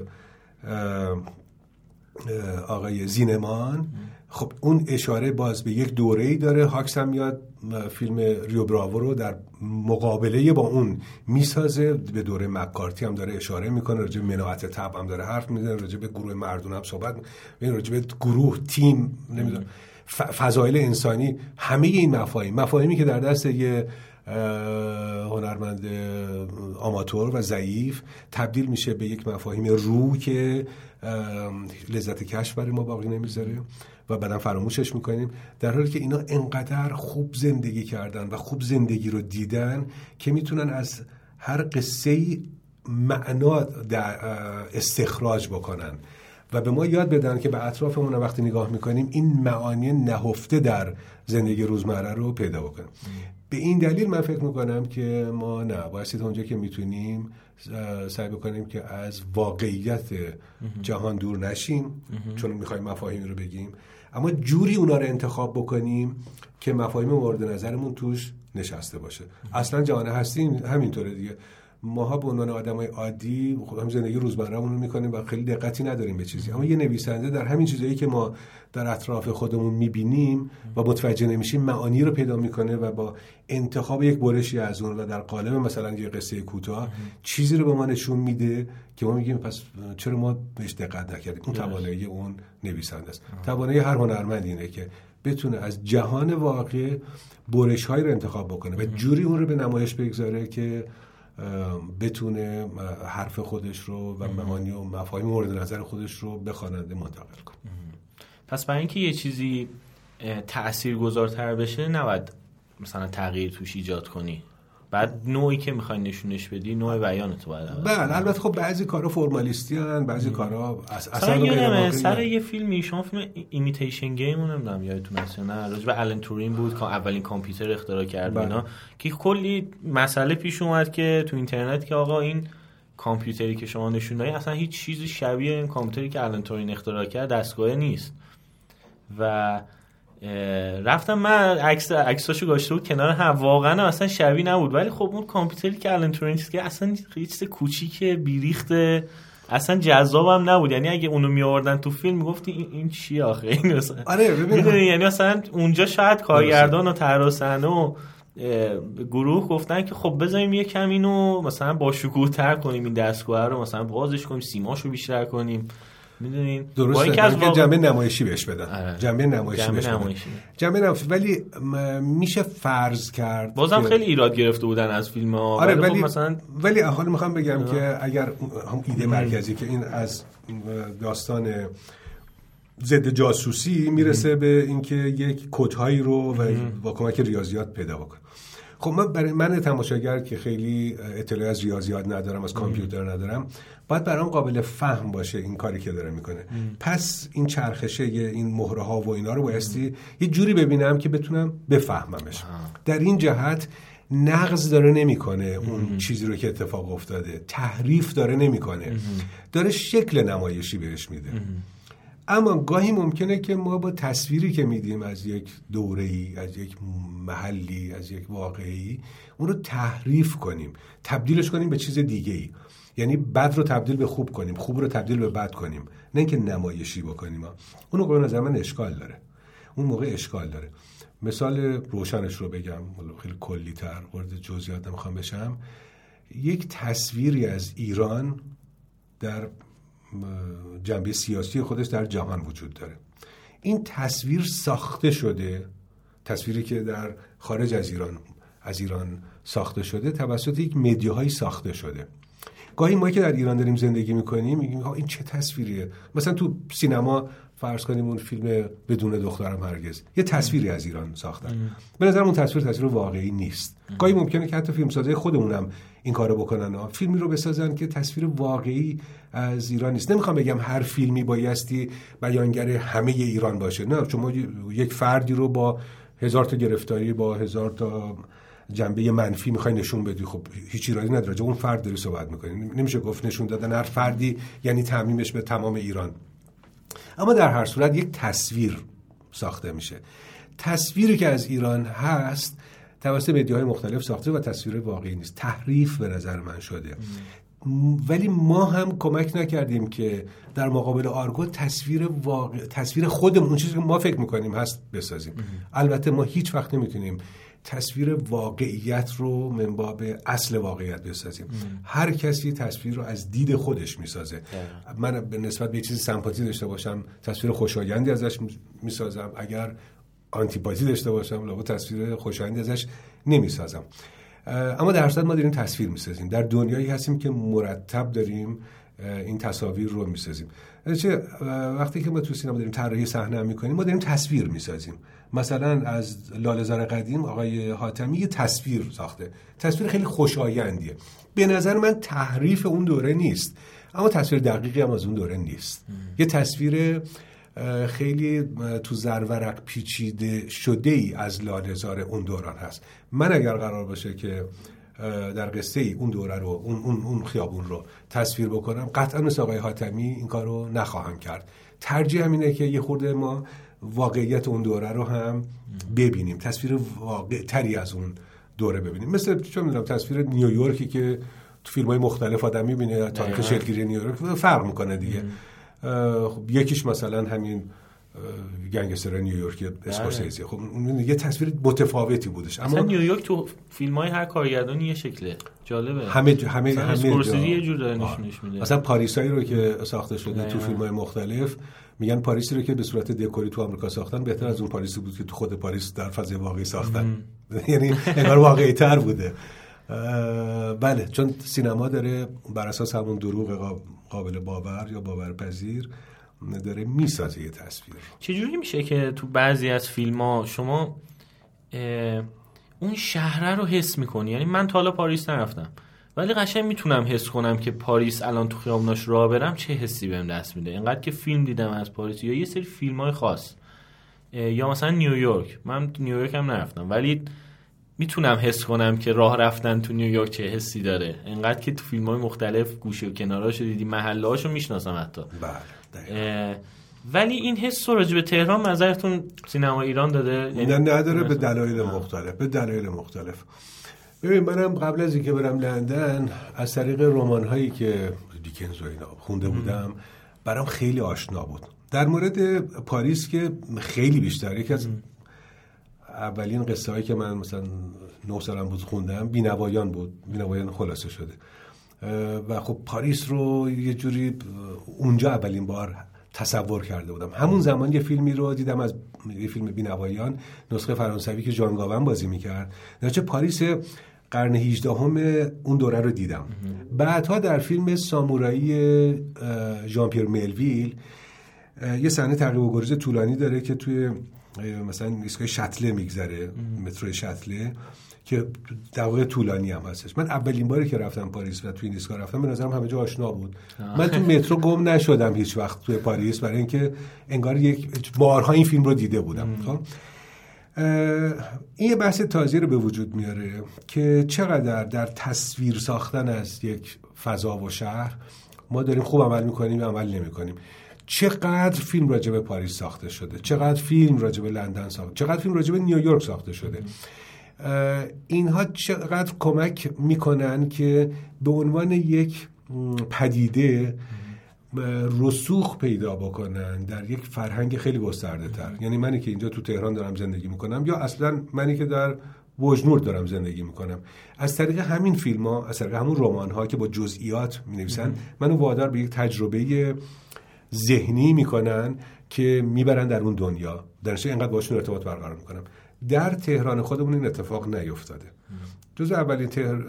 رمان هایی که در مورد تهران نوشته شده رمان مشابه کاظمی تهران مخوف است. تهران مخوف رو شما نقطه شروع بگیرین که داره یک تصویر از تهران می‌سازه. خیلی مخوف هم هست. پر از عرازل و و دوست و ایناست. و این ادامه پیدا می‌کنه در سالها در آثار ادبی و سینمایی ما. فکر کنیم مثلا فیلم کلاق. آقای بیزایی که اصلا راجب تهران قدیم داره صحبت می‌کنه. مثل کارهای حاتمی که داره تهران قدیم رو لالزار دور قاجار رو داره یک جوری به نمایش تصویر می‌کشه. اینا حالا چقدر چقدر استطاعت فنی سینمای ما اجازه میده که واقعا خوب اون دوره رو بسازیم و بریم و بگردیم در مقیاس های مختلف ببینیمش. نه اینکه فقط داریم تو دو تا اتاق کار کنیم. یعنی واقعا شهر تهران مثلا آخر قاجار رو ببینیم. شهر تهران پهلوی اول رو ببینیم و بریم تو خیابوناش. ماشینا آدما اینا رو همه رو ببینیم. محدودش نکنیم به قواره امکانات تولیدی ما که یه گوشه خیابون و یه دو تا ماشین و دو تا آدم. تصویر واقعی بهمون نمیده. خب اینجا چیکار بایستی که صنعت سینما. بله صنعت سینما بایستی صنعت سینما منباب بنیه تولیدی. باید این امکان رو بده که ما هم بتونیم از شهرهای خودمون این فضاها رو بسازیم دورهای مختلفش رو تا شهر اون خاطره جمعیش به ما هم منتقل شه. خاطره ای رو که یه کسانی در مثلا 70 سال پیش 80 سال پیش از تهران داشتن اون هم از طریق سینما به ما منتقل شه. هم وظیفه مدیران فرهنگی در واقع هم وظیفه مدیران شهریه. توی شهر نیویورک از دهه 60 یک دفتری در شهرداریشون درست شد که اینا اصلا وظیفه داشتن سرویس بدن به فیلمسازا برای اینکه در شهر نیویورک فیلم بسازن و صحنه‌هاشون رو فیلم برداری کنن. چرا؟ برای اینکه هر چقدر این تصویر از طریق سینما از نیویورک بیشتر در جهان منتشر می‌شد اینا جذب توریست بیشتری داشتن. یعنی براشون بازده مالی داشت بله. در نتیجه همه امکانات رو در اختیار فیلم سازا میذاشتن شهر رو میبستن خیابونا رو برای اینکه قواعد و مقرراتی گذاشتن. ولی این عزم جدی وجود داشت. برخلاف تهران که کاری می‌کنه مدیریت شهری و مدیران فرهنگی توافقایی رو که دور سیاست گذاری کلانشون مد بکنن کاری کردن که فیلم ما همش ترجمه میدن خیابون فراری خیابون فراری. در تصویری از شهر نداریم و شهری که مرتبا داره تغییر می‌کنه.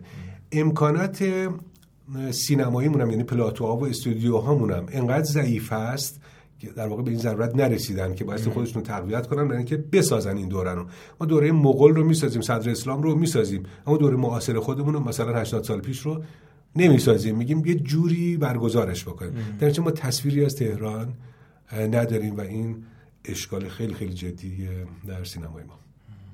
خب این اشکال درصد ملی ها. بله. یعنی در قیاس با همین شهرهایی که مثال زدی. چرا؟ یعنی این باعث شرمندگیه که ما از طریق سینما پاریس رو بهتر می‌شناسیم اما تهران خودمون رو نه. نیویورک رو بهتر می‌شناسیم. لس آنجلس رو بیشتر می‌شناسیم تا تهران. این مشکل ملی فرهنگیه. توی صحبتاتون مجله فیلم و اسم شما شروع شروعتون شروع فعالیت سینماییتون مجله فیلم و مقاله می نوشتین شما؟ یا... من نه من اولین بار شماره هفتم هشتم مجله فیلم بود که به واسطه دوستی آرابی بادسریان همکاریمو شروع کردم با مجله فیلم. دانشجو بودیم نه نه نه. کار می‌کردم کار گرافیک می‌کردم و مجله فیلم هم تازه هفتم شماره هفتم هشتم تازه متوجه شده بودن که چقدر داره استقبال میشه تیراژشون داره میره بالا و سفارش زیادی برای آگهی به اینا می‌دادن. آگهی سینمایی. و خب یه نفر بسی تون تون این آگهی رو آماده می‌کرد. منم دستم فرز بود. به اعتقاد اون دوستمون. معرفی شدم برای اینکه این آگهی رو بزنم. با کار آگهی و حالا گرافیک های پراکنده شروع کردم. گاهی هم البته مطالبی می نوشتم تو مجله فیلم ولی عضو تحریریه در واقع نبودم. دفتر گرافیک مجله رو داشتم. و بر حسب اتفاق آقای سجادی فیلم دومش رو که می‌خواست بسازه که پستر اون فیلم رو من اول آگهی شد تو مجله زده بودم بعد پسترش رو هم سفارش داده بودن و خب ما آشناتر شده بودیم.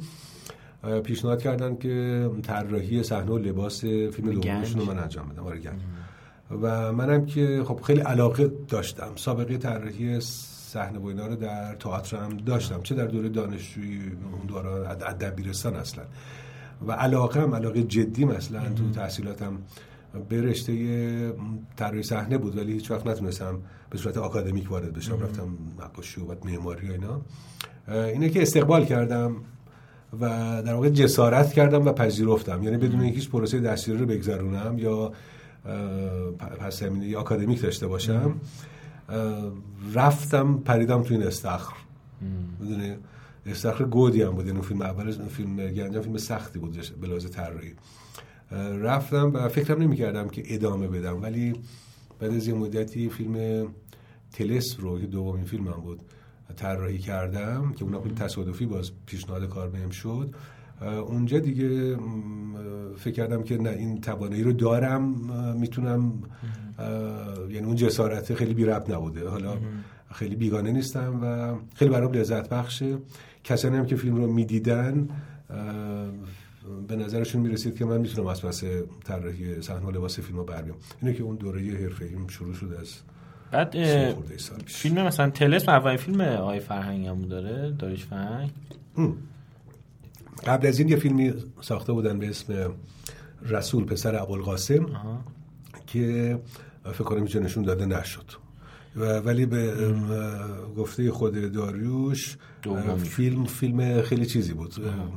یعنی خیلی تو کارنامهش به عنوان فیلم اولش نمی... بیشتر یه تجربه بودش. آره فیلم اول جدی شد برام جالب بود که با خانم بنی اعتماد و آی فرهنگ کار اولشون شما باشون بودی.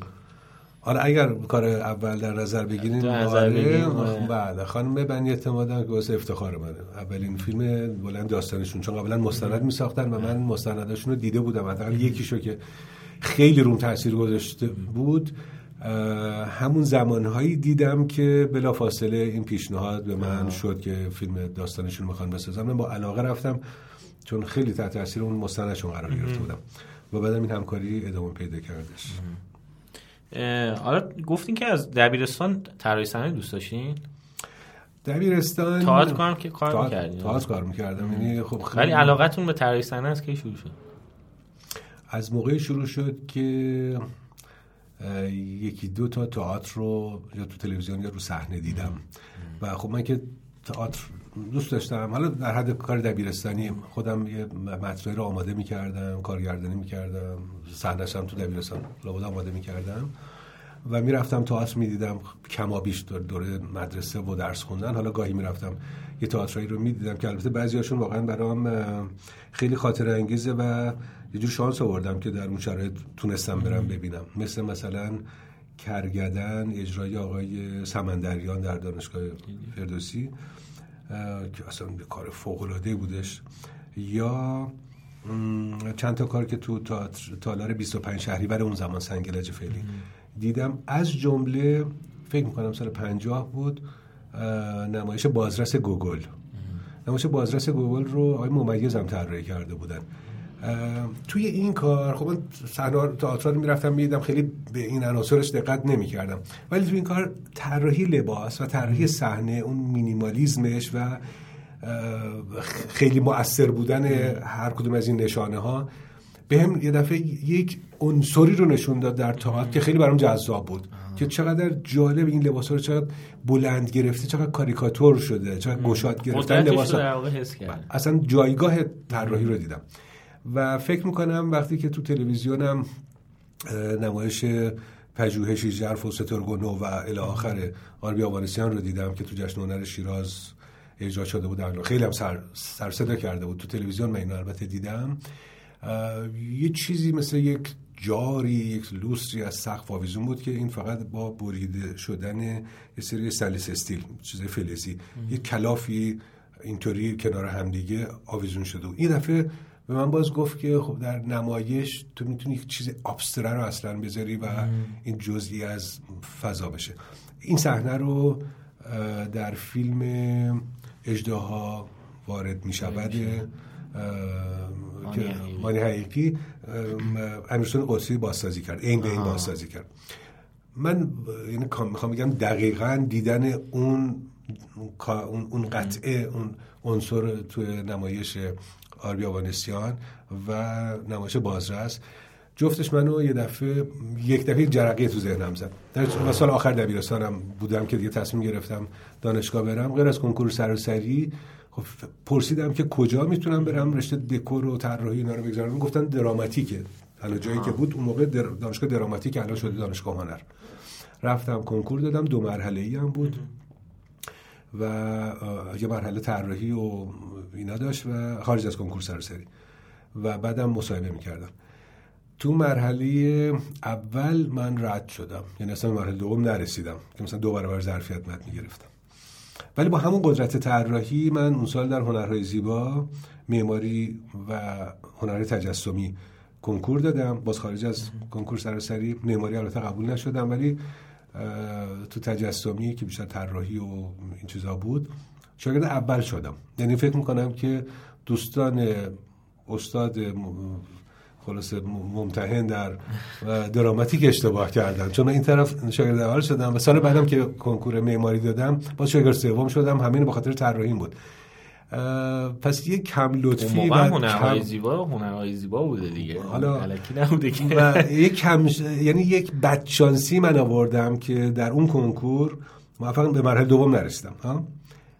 و سال 53 که من این کنکور رو دادم تا سال 62 63 که اولین فیلم طراحی کردم من ده سال عقب افتادم از اون چیزی که واقعا دغدغه‌ام بود. دوست داشتم ولی کلی این اونور رفتم. نقاشی و گرافیک و معماری و اینا.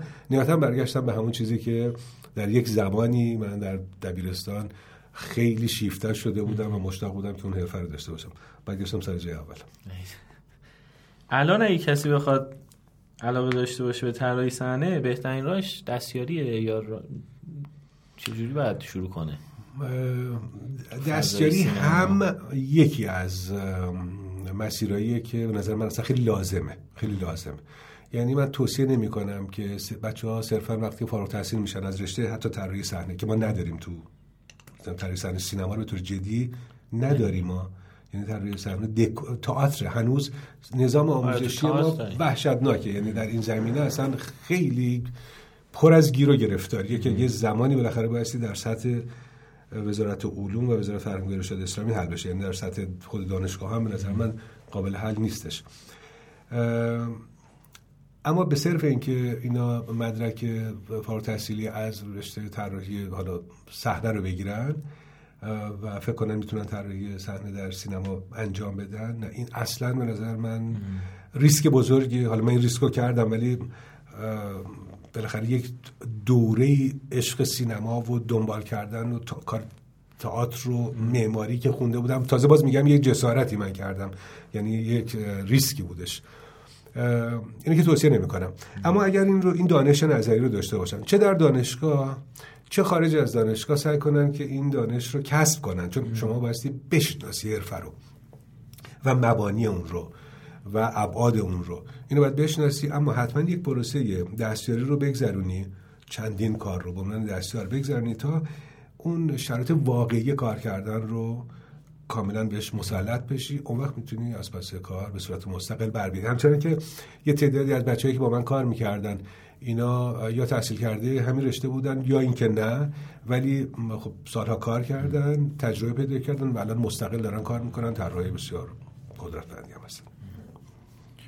نکته خاصی هست بخواین اضافه کنیم نه نه فقط فکر می‌کنم خیلی مزیاد صحبت کردیم. یه ساعت و چل دقیقه. بله. خب ادیتش کنی درست میشه لابد. آره. یه یا یه چیزی هم می‌خوام راجع به حرف بزنیم. یه نمایشگاه پوستر شما برگزار که این سال 57 قبل تازه پیروزی انقلاب. بله. راجع به ولی انقلاب یعنی پوسترها همش موضوعش انقلاب بوده ولی اون موقع هنوز پیروز هم نشده بوده انقلاب چجوری این کار کردین؟ من یکی از پوسترها هم دیدم خیلی جالب بود برام. یعنی کاملا قشنگ زده بودین تو حال که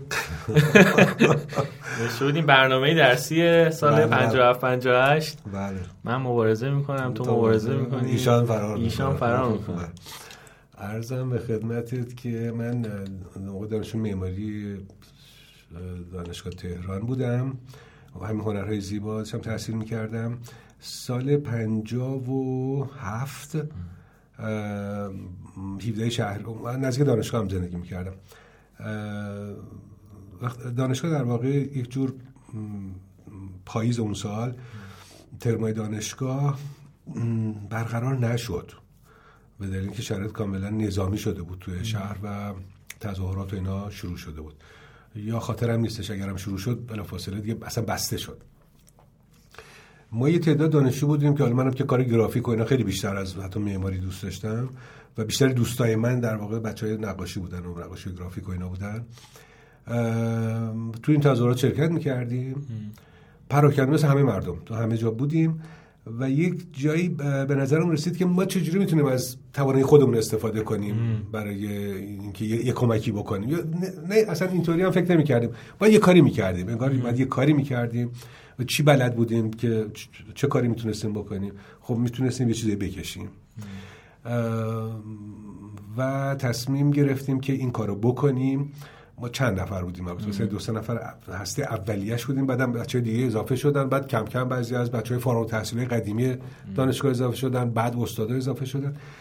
ولی در همون دوره پاییز طرح اولمون این بودش که ما این طراحیایی که می‌تونه خیلی همسو باشه با این ماجرا. مثلا نمایش خشونتی که نظامی ها داشتن اعمال می‌کردن. نمایش نمایش خود این تظاهرات این حالت خیلی چیز می‌کردی کمک می‌کرد برای اینکه این فضا نشکنه و ادامه پیدا بکنه. اینا رو به صورت یه نمایشگاه هایی که مثلا آکاردونی کارا رو به هم دیگه بچسبونیم و یه نقشی هم ازش رد کنیم. که مثلا فرض کنیم تو همون خیابون شارزای اون موقع انقلاب مثلا مغازه که بسته بودن این رو این دو طرف ببندی به نمایشگاه می‌شد. یعنی جایی که مردم دارن میانه میرن. و بر علیه اون ظلم و ستم حکومت اون زمان ما بتونیم عکس عملش بدیم خب این زنده بودن فضا بودیه این کار می‌خواستیم بکنیم و برای همین وقت شروع کردیم به کار کردن. و ضمنا تو تظاهرات و این هم می‌رفتیم. کم کم شبیه این گرافیتی هایی که الان می‌کشن آره. حالت اعتراضی داره و ما اینو حالا خیابانی قشنگ آره. خیلی جالبه بعد وقت همون موقع متوجه شدیم که توی داشتیم حالا کار رو جمع می‌کردیم و یه ایده هایی هر کسی می‌داد بعضی اجرا می‌کردن اینا فعلا در همین مرحله بودیم که به نظر یعنی فهمیدیم که بیمارستان هزار تخت خوابی بیمارستان امام خمینی فعلی این بیمارستان رو نظامی ها توش نمیان یعنی همه جا رو اشغال کرده بودن تو خیابون همه جا بودن این تو نمیان و خب اینجا پر از جمعیت بود برای اینکه کسایی که تیر میخوردن همیشه میوردن اینجا مجروحین و اینا. اونجا قلقله بود اعلامیه پخش می‌کردن مردم ولی یه جور نظامی ها واردش نمی‌شدن. گفتم خب اینجا محل تجمع کلی آدم اصلا میم اینجا. و قرار بود که این کارو بکنیم که در همون پاییز سازمان تو دی ماه بودش. سازمان ملی مستقل دانشگاهیان که آقای نجات اللهی هم تیر خورد عضو همین سازمان بود. اینها موفق شدن با دولت به توافق برسن که آقا دانشگاه تهران رو باز کنین. و مردم انرژی رو که دارن تو خیابونه برن اون تو. یعنی شما نیان تو ما اونجا هر کاری خواستیم بکنیم هم کاری نداشته باشیم. خب اینجا دیگه بهترین موقعیت شد. ما رفتیم دانشگاه و تو دی ماه بود. میگم هنوز انقلاب نشده بود. کسی فکر نمی‌کرد که قرار این زودی اتفاقی بیفته. و خب بچه های هنرهای زیبا حالا ما کارهای گرافیک می‌کردیم. بعد بعضی بچه ها تئاتر کار می‌کردن بعضی ها فیلم استریپ درست کرده بودن.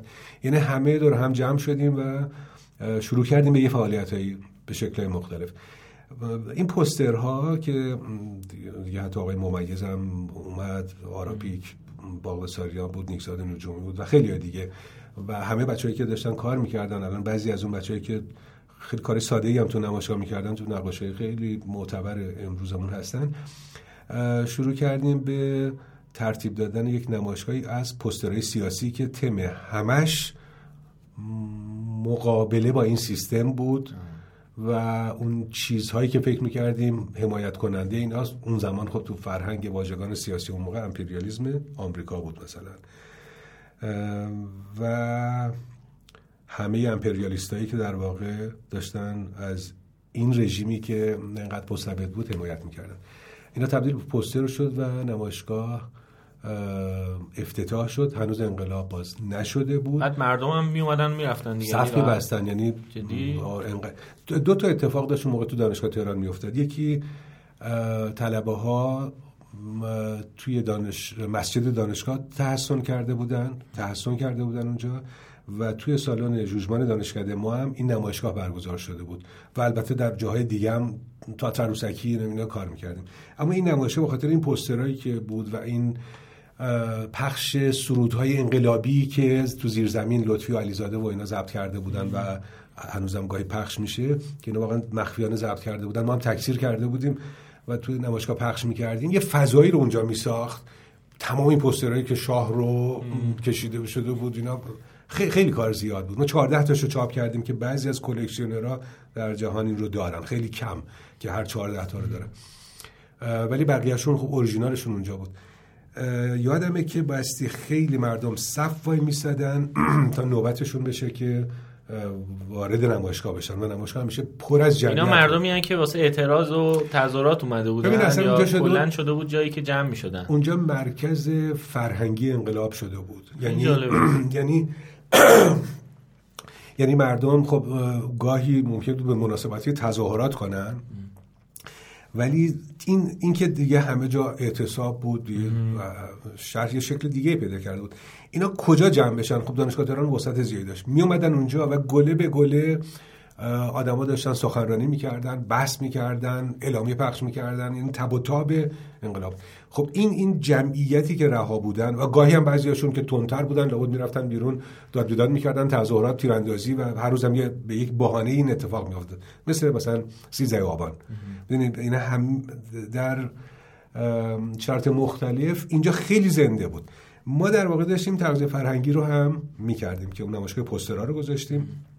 تا روز 19 بهمن هم برپا بود و خیلی هم گزارش تهیه کردن خیلی فیلم برداری کردن. هست فیلماش بله یک فکر کنم ده 15 دقیقه ای از اون نمایشگاه رو آقای شیردل در فیلم های مستندی که اون زمان می‌گرفت در سطح شهر تو مجموعه سه ساعته ای که داره و من اخیرا در این نمایشگاه در پاریس رو به نمایش گذاشته بود در 15 دقیقهش مربوط همین البته من ندارم آقای شیردل هنوز اینو در اختیار من نذاشته ولی ازش فیلم برداری شد. غیر از اینم من یادمه که خیلی مصاحبه می‌کردم به عنوان مدیر اون نمایشگاه با کانال فرنگی هم که می اومدن از جای مختلف و با با مترجم و اینا که ما توضیح می‌دادیم که کی هستیم چی هستیم چه اتفاقی داره تو ایران میگذره.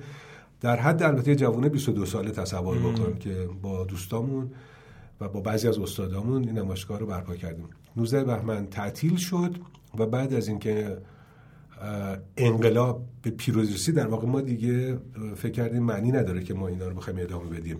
یعنی کاملا بیمعنی بود که اون حذف شد. بعدا چند تا نمایشگاه دیگه هم گذاشتیم. از جمله نمایشگاه عکسای که بعدا در قالب کتاب روزهای خون روزهای آتش آقای بهمن جلالی مریم زندی رنا جوادی و خیلی دیگه بله. بودن. اونم برگزار شد. اونم نمایشگاه خیلی خیلی مهمی بودش. اون در اسفند ماه سال 57 برگزار شد. ولی تجربه کاملا فراموش نشدنی در زندگی خیلی جالبه ولی تو اون دوره همچین حرکت مثلا یکی از جذاب ترین چیزا برای من همین عکاسایی که اون دوره عکاسی می‌کردن. حالا نمی‌دونستم مثلا جشن نمایشگاه پوستر رو اینا رو من خبر نداشتم من تو نه تنها نمایشگاه پوستری حالا یه چیزی بگم. اون نمایشگاه پوستری که ما برپا کردیم. شکل اجراش هم فرق می‌کرد یعنی نمایشگاه ساده ای نبود. یک نمایشگاهی بود در اون سالن جوجمان دانشکده که دو طبقه بود. یه وید این وسط داشت یعنی طبقه بالا می‌تونستن طبقه پایین رو هم ببینن. و ما در طبقه پایین از تولید به مصرف کار می‌کردیم. یعنی مرتب پوستر تولید می‌شد و به دیوار نصب می‌کردیم. گاهی مردمی اومدن ایده می‌دادن. که مثلا با این ایده هم کار بکنیم.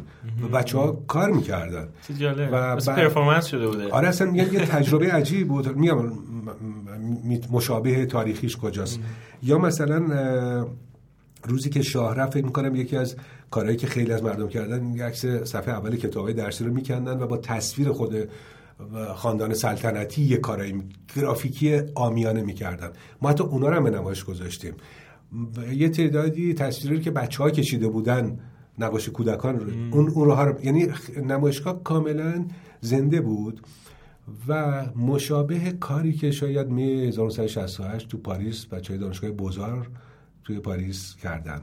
در وقایع می 68 که خیلی خیلی مهمه تو تاریخ معاصر تقریبا همین حالت رو همین کاری رو که ما کردیم رو دانشجوهای هنرهای زیبای پاریس انجام داده بودن.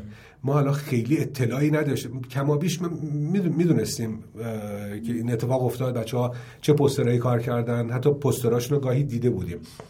حتی گاهی ممکنه که تحت تاثیر اونها هم بعضیامون بودیم. ولی در صورت می‌خوام بگم که یک اتفاقی بود که قبلا تو تاریخ فرانسه توی پراگ اتفاق افتاده بود و توی, توی چکسلواکی. و بعد ما تکرارش کردیم. نمایشگاه عکسی هم که بعدا برگزار شد باز همینطور بود چون وقایع همینطور داشت اتفاق می افتاد نمایشگاه عکس بهش عکس اضافه می شد یعنی زنده بود. و مردم هم شاهد تیم برگزار کننده ای که اون پشت بودن و آدم و خود کارها و اینا همه با هم بودن. می‌دونی می‌خوام بگم این نمایشگاه با تعریف کلاسیکش نبود. یک ایونت خیلی جالبه. اتفاق نیفتاده فکر کنم بعد اون دیگه. تو این سالا؟ تو این سالها به این شیوه نه. اصلا کلا این تیپ نمایشگاه یعنی به این شکل. خیلی هم ارگانیک اتفاق افتاده اینجوری. یعنی با برنامه نبوده که این شکلیش بودن نه خیلی میگم در جریان این ماجرا که پیش رفتیم همینطوری شکل خودش رو پیدا کرد. یعنی مثلا ما اول آرت ورک رو گذاشته بودیم یعنی اصل کارا رو. اینقدر مردم اومدن گفتن که ما اینا رو می‌خوایم ببریم تو جاهای مختلف تو مسجد تو شهرهای مختلف اصلا ببریم خارج از کشور و کسی فکر نمی‌کرد که قرار به این سرعت انقلاب به پیروزی برسه. که ما ناچار شدیم چاپ کنیم. برای اینکه چاپ کنیم پول نداشتیم. یه صندوق گذاشتیم گفتیم هر کس می‌خواد یه کمکی بکنه. مردم پول تو اون صندوق میریختن. با پول اون رفتیم اینا رو چاپ کردیم. بعد اون وقت همینطوری مجانی می‌دادیم بعد دیدیم گاهی رو زمین افتاده بعد دونه دو, دو تومن قیمت گذاشتیم که مثلا یه خورده همینطوری از دست ندیم. که واقعا الان چیزی هم ازشون نمونده جز یکی دو سری شده